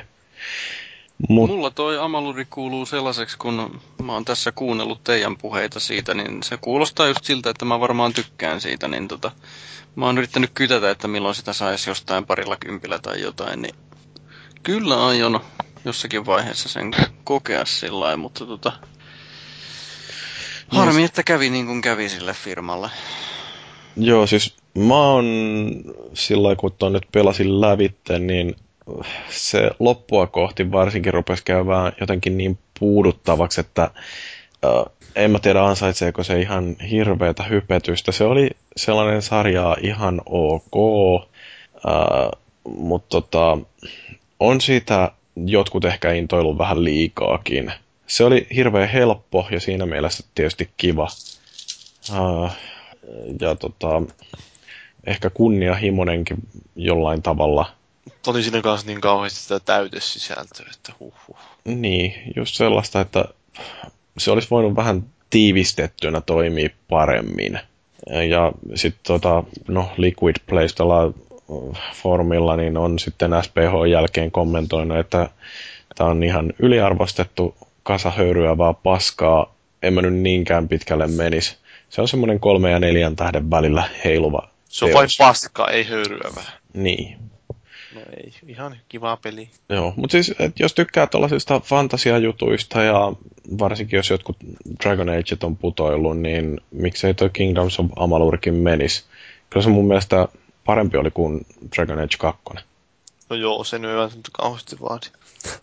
Joo, kaunis. Daniela siitä tykkäsi tosi paljonkin. Me ihan piti sen kanssa joskus yhdessä paasata tosta, mutta ehkä me tehdään sitten joku LTTP-jakso keskenämme. No minä, minä tykkäsin Dragon Age 2.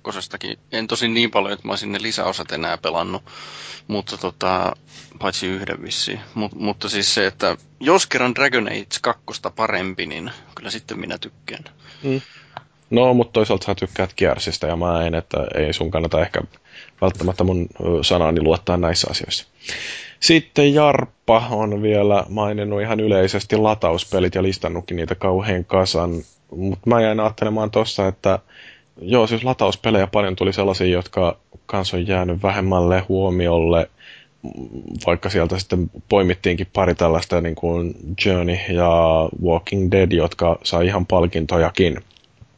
Mutta se, mitä mä jäin miettimään näiden kahden menestyksen jälkeen, että onko tämä nyt se vuosi, kun nämä latauspelit vihdoinkin alkaa olla sellaisia, että niitä ei välttämättä lueta jotenkin vähempiarvoisiksi kuin pakettipelit?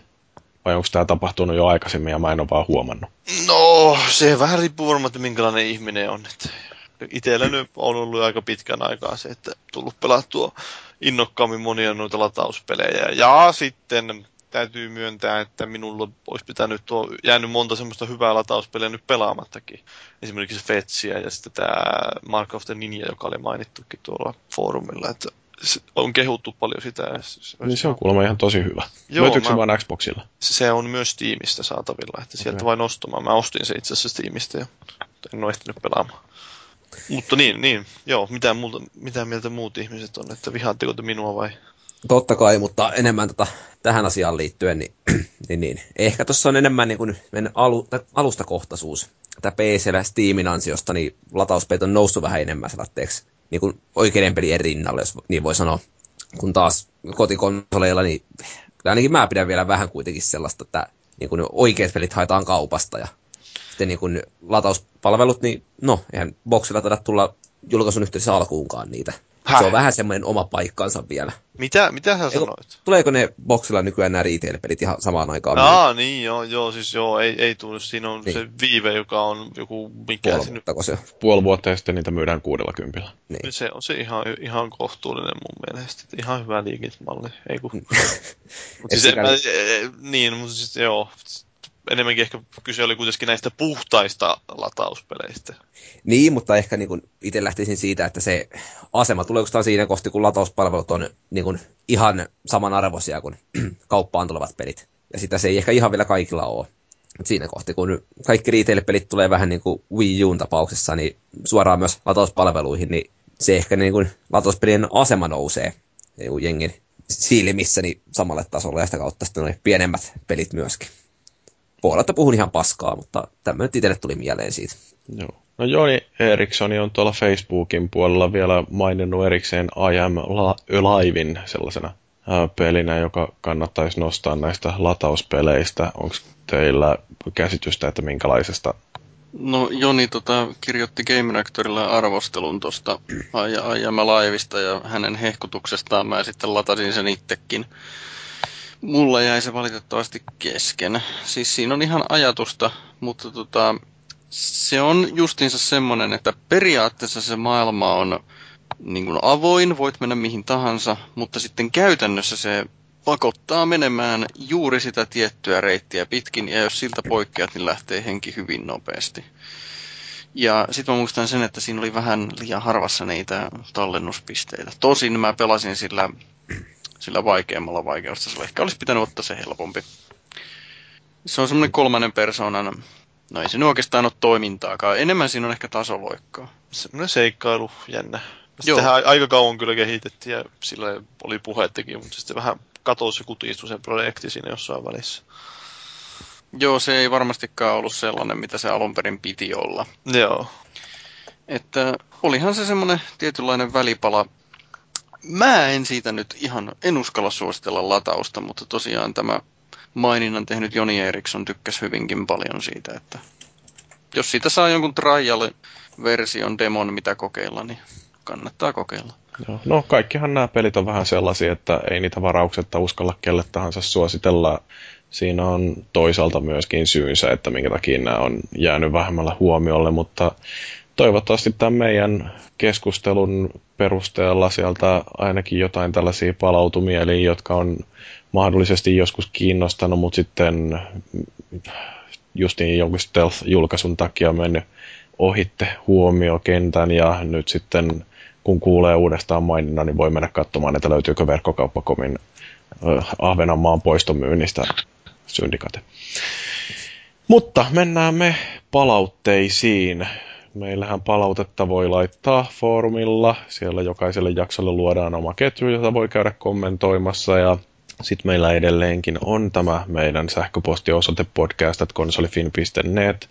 Facebookista löytyy Konsolifin podcast, samoin kuin Twitteristä tällä at podcast kahvalla. Meille ihan älyttömästi ei ole viime jakson jälkeen tullut palautetta SPHlta muutamakin tällainen poiminta. Mm, muun muassa meidän viime jaksoon liittyen justiin, että minä en ainakaan odota uudelta konsolisukupolvelta frameratein nousemista vuosituhannen vaihteen jälkeen yhtäkkiä haluttiin niin paljon enemmän graafista näyttävyyttä, että alettiin hyväksyä frameratein putoaminen 30 frameista sekunnissa on tullut normi. Um, onko toi joskus ollut 60 fps sellainen normi vai onko tämä vaan erikoistapauksissa ollut, että No ei se nyt mun mielestä kyllä oikeastaan normi ole missään vaiheessa ollut. Se on lähinnä näissä tämmöisissä peleissä ehkä oikeastaan vaatinut, että joku mätkintäpelit ja joku ridgeraserit on joskus pyörinyt, mutta en tiedä, konsolipeleissä muuten ole ollut pitkään aikaa normi. Että huvittavasti tietenkin tämä harvina, yksi harvoista peleistä, jotka sitä näistä menestyspeleistä luottaa tähän framerateen 60 ruutun sekunnissa, niin on sitten Call of Duty. Mutta nekin tekee niin paljon uhrauksia sitten sen eteen mu- muussa graafisessa laadussa, että se on vähän semmoinen vaihtokauppa. Että kyllä mä mitä, uskon, mieltä, niin, mitä mieltä te olette, että kumpi mieluummin visuaalinen silmäkarkki vai parempi framerate? No siis ilman muuta totta kai se toimivuus, ainakin mun mielipide on, että kun Onko sillä nyt niin hirveästi oikeasti eroa, koska ihmissilmähän nyt ei kumminkaan muutu sillä e- et Ajatellaan, että nyt seuraava polvi kun tulee, niin, niin tota, se on tehokkaampi se masina. Niin, no nyt jos kaikki sitten pistäisikin sen frameratein 60 ja tota, kaikki pelit suunniteltaisiin se mielessä, niin, niin tota, hei, mä en tiedä teknologiasta tästä tapauksessa oikeastaan mitään. Mitä, mitä se niinku vaikuttaa sitten? Tai vaikuttaisi, jos se olisi 60 eikä 30 tai päinvastoin? No nyt itse asiassa on niin mielenkiintoinen liittyy myöskin tähän, kun toi Hoppeli tuli elokuvateattereihin tällä high frame rate 3Dllä ja mä oon lukenut aiheesta nyt tästä innostuneena jonkin verran ja se, niin kuin, että elokuvissahan on perinteisesti ollut toi kuvan päivitysnopeus, mikä se on siis niin kuin, no frame rate, se on ollut 24 kuvaa sekunnissa, mutta mistä tämäkin on johtunut, niin se on ollut sellainen kaikkein hitain vielä hyväksyttävä nopeus, jolla on pystytty synkkaamaan kuva ja ääni sillä, että siinä ei näy sellaista häiritsevää discrepancy, mikä se on siis... Epäyhtenäisyyttä tai semmoista siis niin. selkeää, että se huomaa, että se ääni, ääni tulee niin koko ajan jatkuvasti, mutta kuva ei tule jatkuvasti. Niin. No mutta kuitenkin, että havaintopsykologiassa kun on tutkittu, niin ihmissilmä pystyy erottamaan sillä kuvataajuutta, että 55 kuvaa sekunnissa olisi sellainen, joka meidän silmään näyttäisi jo suunnilleen samalta kuin ihan tämä normaali elämä, mitä me seurataan jatkuvasti. Et siinä mielessä jopa tämä Hobbitin 48 ruutua sekunnissa, niin se on pikkasen alle sen optimaalisen taajuuden, ja James Cameron ilmeisesti suunnittelee seuraavaa leffansa, että se kuvattaisiin 60 freimillä sekunnissa. Mutta kuitenkin, että joo, siis 30 ja 60, niin siinä on riittävä ero, että se 60 on meidän silmälle parempi selkeästi, mutta toisaalta, että kun me ollaan elokuvia kattoessa totuttu siihen 24 kuvaan sekunnissa, niin eikä sekään meille mitenkään häiritsevältä näytä, niin, niin tota, no, se on sitten, joku on tehnyt tällaisen valinnan, että mieluummin visuaalinen fideliteetti ja 30 freimiä, kun sitten taas kodissa halutaan, että karsitaan sitä silmänkarkista, mutta pidetään toiminta sulavana. No, mitä se käytännössä siis tarkoittaa peleissä? Siis elokuvissa ja peleissä nyt täytyy tehdä tietenkin semmoinen pieni pesäero, että elokuvissa ei ole interaktiivisuutta siis suoranaista katsojan ja elokuvan välillä. Peleissä pitää ohjata sitä peliä niin se vaikuttaa siihen viiveeseen, joka on kontrollien näitä komentojen ja sitten ruudun tapahtumien välillä. Että jos ruutu päivittyy hitaammin, niin totta kai siinä kestää pidempi aika, että se päivittyy sinne ruudulle että sun komennot. Mm, no siis se on ero 17 tai 33 millisekuntia, että kummassa ajassa haluaa, että se kontrolli välittyy sinne ruudulle. Niin, ja sitten se tietenkin voi vielä kasvaa siitä, siis että kyllähän siinä on muitakin tekijöitä on siinä välissä, että konsoleilla esimerkiksi, niin Mä muista Digital Foundrylla oli aika hyvä artikkeli näistä latensseista, että mikä on esimerkiksi räiskintäpeleissä näissä 30 framein peleissä ja 60 framein peleissä, että se Halo 3 muistaakseni oli aika pitkälti siinä maksimissa, mikä voi, tai siis minimiviive, mitä ne voi olla 30, se oli jotain 100 millisekuntia. Mm. Mutta siis sehän jo, jokaisen näihin niin kuin, ruudun rendaamiseen vaaditaan se tietty aika, että usein puhutaankin, että kuinka paljon menee yhden tämmöisen päivityksen tekemiseen, eikä puhuta välttämättä niin frameista että kuinka monta frameja, jos niin koodaajat puhutaan tai tämmöiset, niin se käytännössä, että jos tuplataan päivitysnopein, niin se on vain tarkoittaa sitä, että pitäisi olla niin tuplasti siis informaatiota saada myös pumpattua ulos. Eli niin vaaditaan kaksinkertainen määrä, ei nyt koneet tehoa, mutta vaaditaan kaksinkertainen määrä laskenta-aikaa. Mm.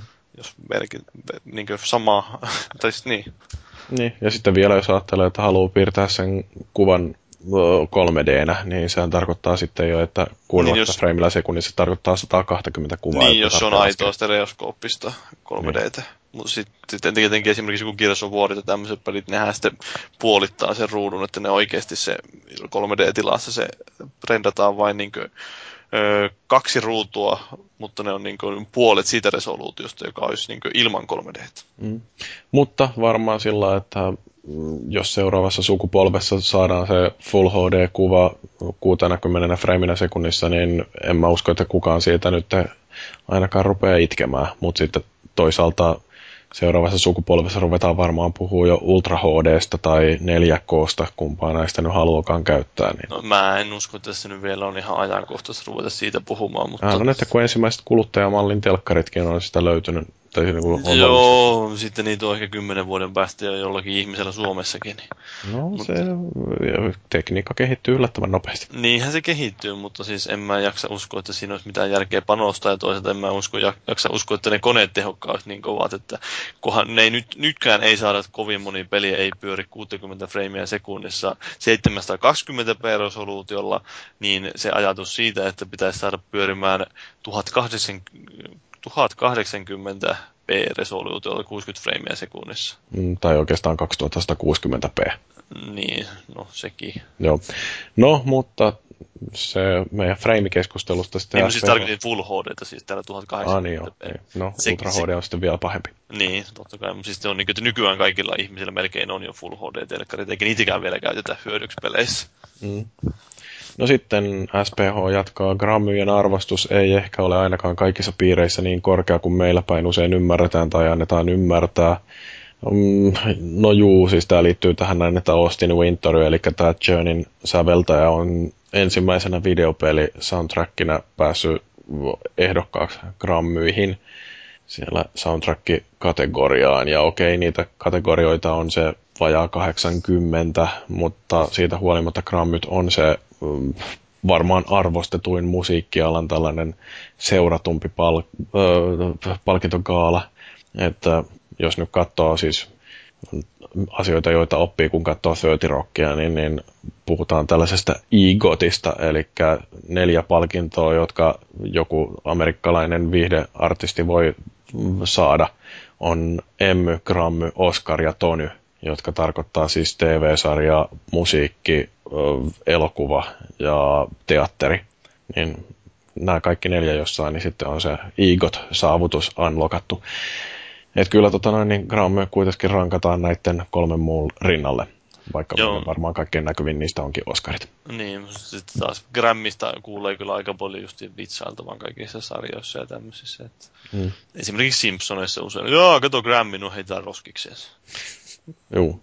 Sitten vielä SPH kommentoinut näitä palkintoja tuolla VGAssa sanonut, että RPG-palkinnoista voineen keskustella loputtomiin. Koko genren määrittely on aina ollut hieman epämääräinen. Nykyään se tuntuu tarkoittavan mitä tahansa peliä, jossa hahmolla on kehittyviä statseja. Se pääsee, että mikä on roolipelin määritelmä. Niin, mun täytyy sanoa, että mä ihan tyytyväisenä voin pelata jotain Kingdoms of Amaluria ja kutsua sitä roolipeliksi, mutta toisaalta vanhalla ADD- ja Rolemaster-kokemuksella, niin on toi nyt tietysti mikä tahansa videopeli, jota väitetään roolipeliksi, niin on se vähän eri asia kuin oikeat roolipelit. Sepä se. Vai mitä tähän sanoo Valuiki ja Fellu? Ihan samaa mieltä. Joo, hyvin sanottu. Olet fiksu nuori mies. Jarppa sitten vielä kommentoi VGA Kaalaa, että palkinnot näyttää edelleenkin olleen aika lailla sivuseikka. Tästä kertonee se, että esim. paras sävellyskategorian voittajalle palkinto annettiin jo punaisella matolla. No aika monellehan ne jakoo niitä siellä. No. Mikä siinä sitten on oleellista? Mainostaminen? No sehän se, että ne näyttää niitä trailereita, että nehän siinä melkeinpä niitä näyttävämpiä osia on.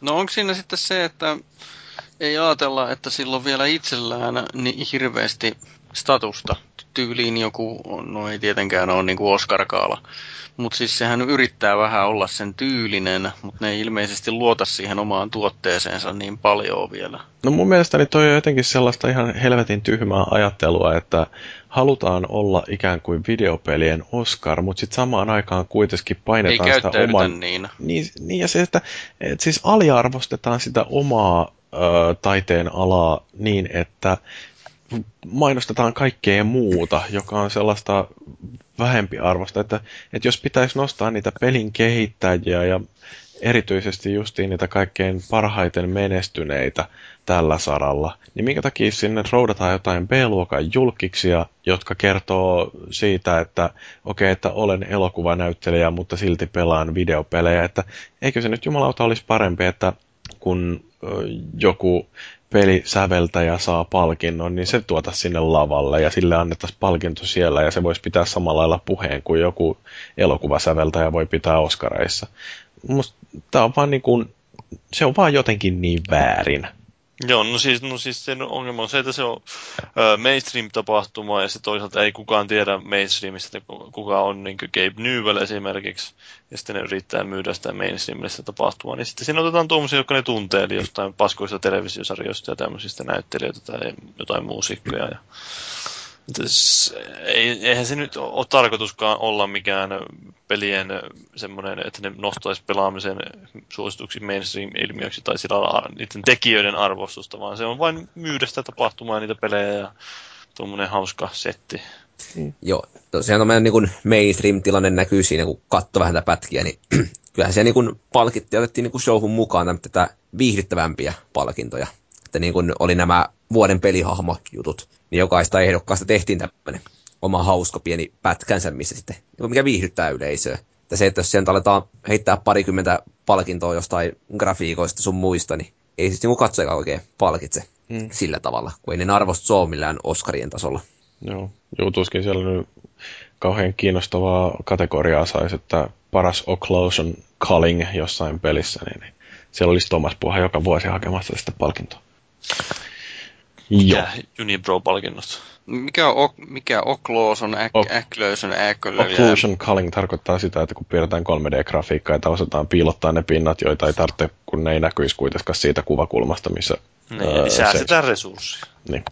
Jaha, okei. Okay. No, sitten tietenkin siinä on se ongelma, että pitää, että missä vaiheessa tulee break even raja, että missä vaiheessa siihen laskemiseen kuluu enemmän varoja kuin siihen, että säästetään. Niin se on... mm. Mutta Thomas oikeasti... on paras tässä maailmassa. Jos halutaan oikeasti arvostettuja palkintoja vähän mainostaa, niin sunnuntaina tuli nyt vuoden Nolan North-kilpailu päätökseen konsolifinissä, että sieltä vaan hakee pystejä. Mm. Tuliko minulle? Taisi mennä Steve Blumille. Ui jumalauta. Tämä oli järjestetty juttu jotenkin. No joo, mutta jakso alkaa olla paketissa. Meille voi lähettää palautetta tosiaan, pistäkää tulemaan tuolla foorumin kautta tai ihan mitä kautta haluatte. Niin meistä on kiva lukea aina niitä palautteita ja naureskella keskenämme ja osoitella sormella. Öö, ei kai tässä kummempaa kuin loppukiitokset. Onko mitään helposti unohtuvia viimeisiä sanoja, mitä haluatte tähän yhteyteen heittää meidän kuulijoille? Mm, uh, joo, no, mulla on tuota, tuota. Kokeilkaa joskus käyttää Xboxilla tätä pilvipalvelin tallennusmahdollisuutta. Se on ihan siisti. Varsinkin jos sattuu pelaa, haluaa pelata Borderlandsia toisella konsolilla eikä jaksa sitä tikkua kuljetella mukana. Rankkaa Fine Live Gold-jäsenillä. Juu. Toimiko pleikkarilla pilvi näille kaikille? Ei, ainoastaan PlayStation Plus-jäsenillä. Niin, no miten, miten sä et sille ilkkunut? Eiku. No sitä ei kukaan mainostanut, sen toteutus on niin perseestä. Ai niin joo. Öö, no, Paavi, onko sulla jotain sanottavaa? Kaikki katsomaan fi.ign.comia. Ei kaikkeen sinne kannata mennä, serveri kaatuu, mutta siis googlettakaa kissavauvoja. Kuulostaa hyvältä. No Valuiki, onko sulla jotain sanottavaa? Kaikki katsomaan fi.ign.comista Valuikin kirjoittamia arvosteluja. No puhutaan nyt ihan vain yksikössä, kun ei se ole kuin yksi mun kirjoittama, mutta... Far Cry 3 arvostelu kannattaa käydä lukemassa sieltä. Sitten käy lukemassa konsolifinistä, lukemassa mun arvostelusta siitä. mutta sen lisäksi niin voisin toivoa Rocksmithiin hyviä biisejä, niin voisi ostaa sen peli. Ai Rocksmithista me ei edes puhuttu, tuossa voi rotta biisi. Oh, unohtu kokonaan. No, puhutaan siitä joskus myöhemmin. Joo, mä voin lähettää sellaiset terveiset kaikille, kaikille meidän kuulijoille, että jos joskus tulee sellainen valintatilanne, että edessä on keittiön kaappi, jossa on metallinen reuna ja ajattelette, että löyskö täysillä tohon päänsä vai ei, niin mä annan vinkin, ei kannata lyödä. Mitä kannattaa tehdä sen tila sijaan? No, en mä tiedä, mennä vaikka kädelle. No sitten se oli tämä jakso kokonaisuudessaan tässä, eli jakso numero 91. Kiitos kaikki kuuntelijat, kiitos Felis, Leo ja kiitos Paavi ja kiitos Paluiki. Mä olin Jyri ja ensi kerralla varmaan sitten kännätään julkisesti.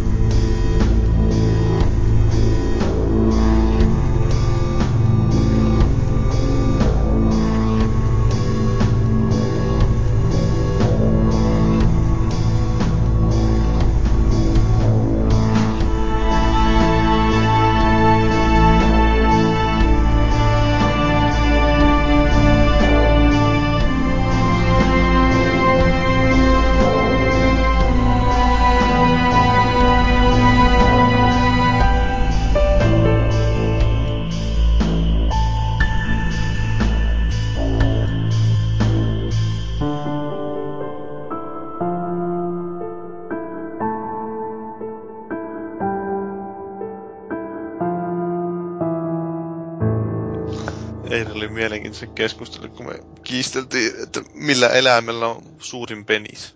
Ihmisellä? Ei ole ihmisellä. No siis ruumiin kokoon nähden taitaa olla. Ei joo. Ei vai? Millä Sorsalla on suurin ruumiin kokoon nähden.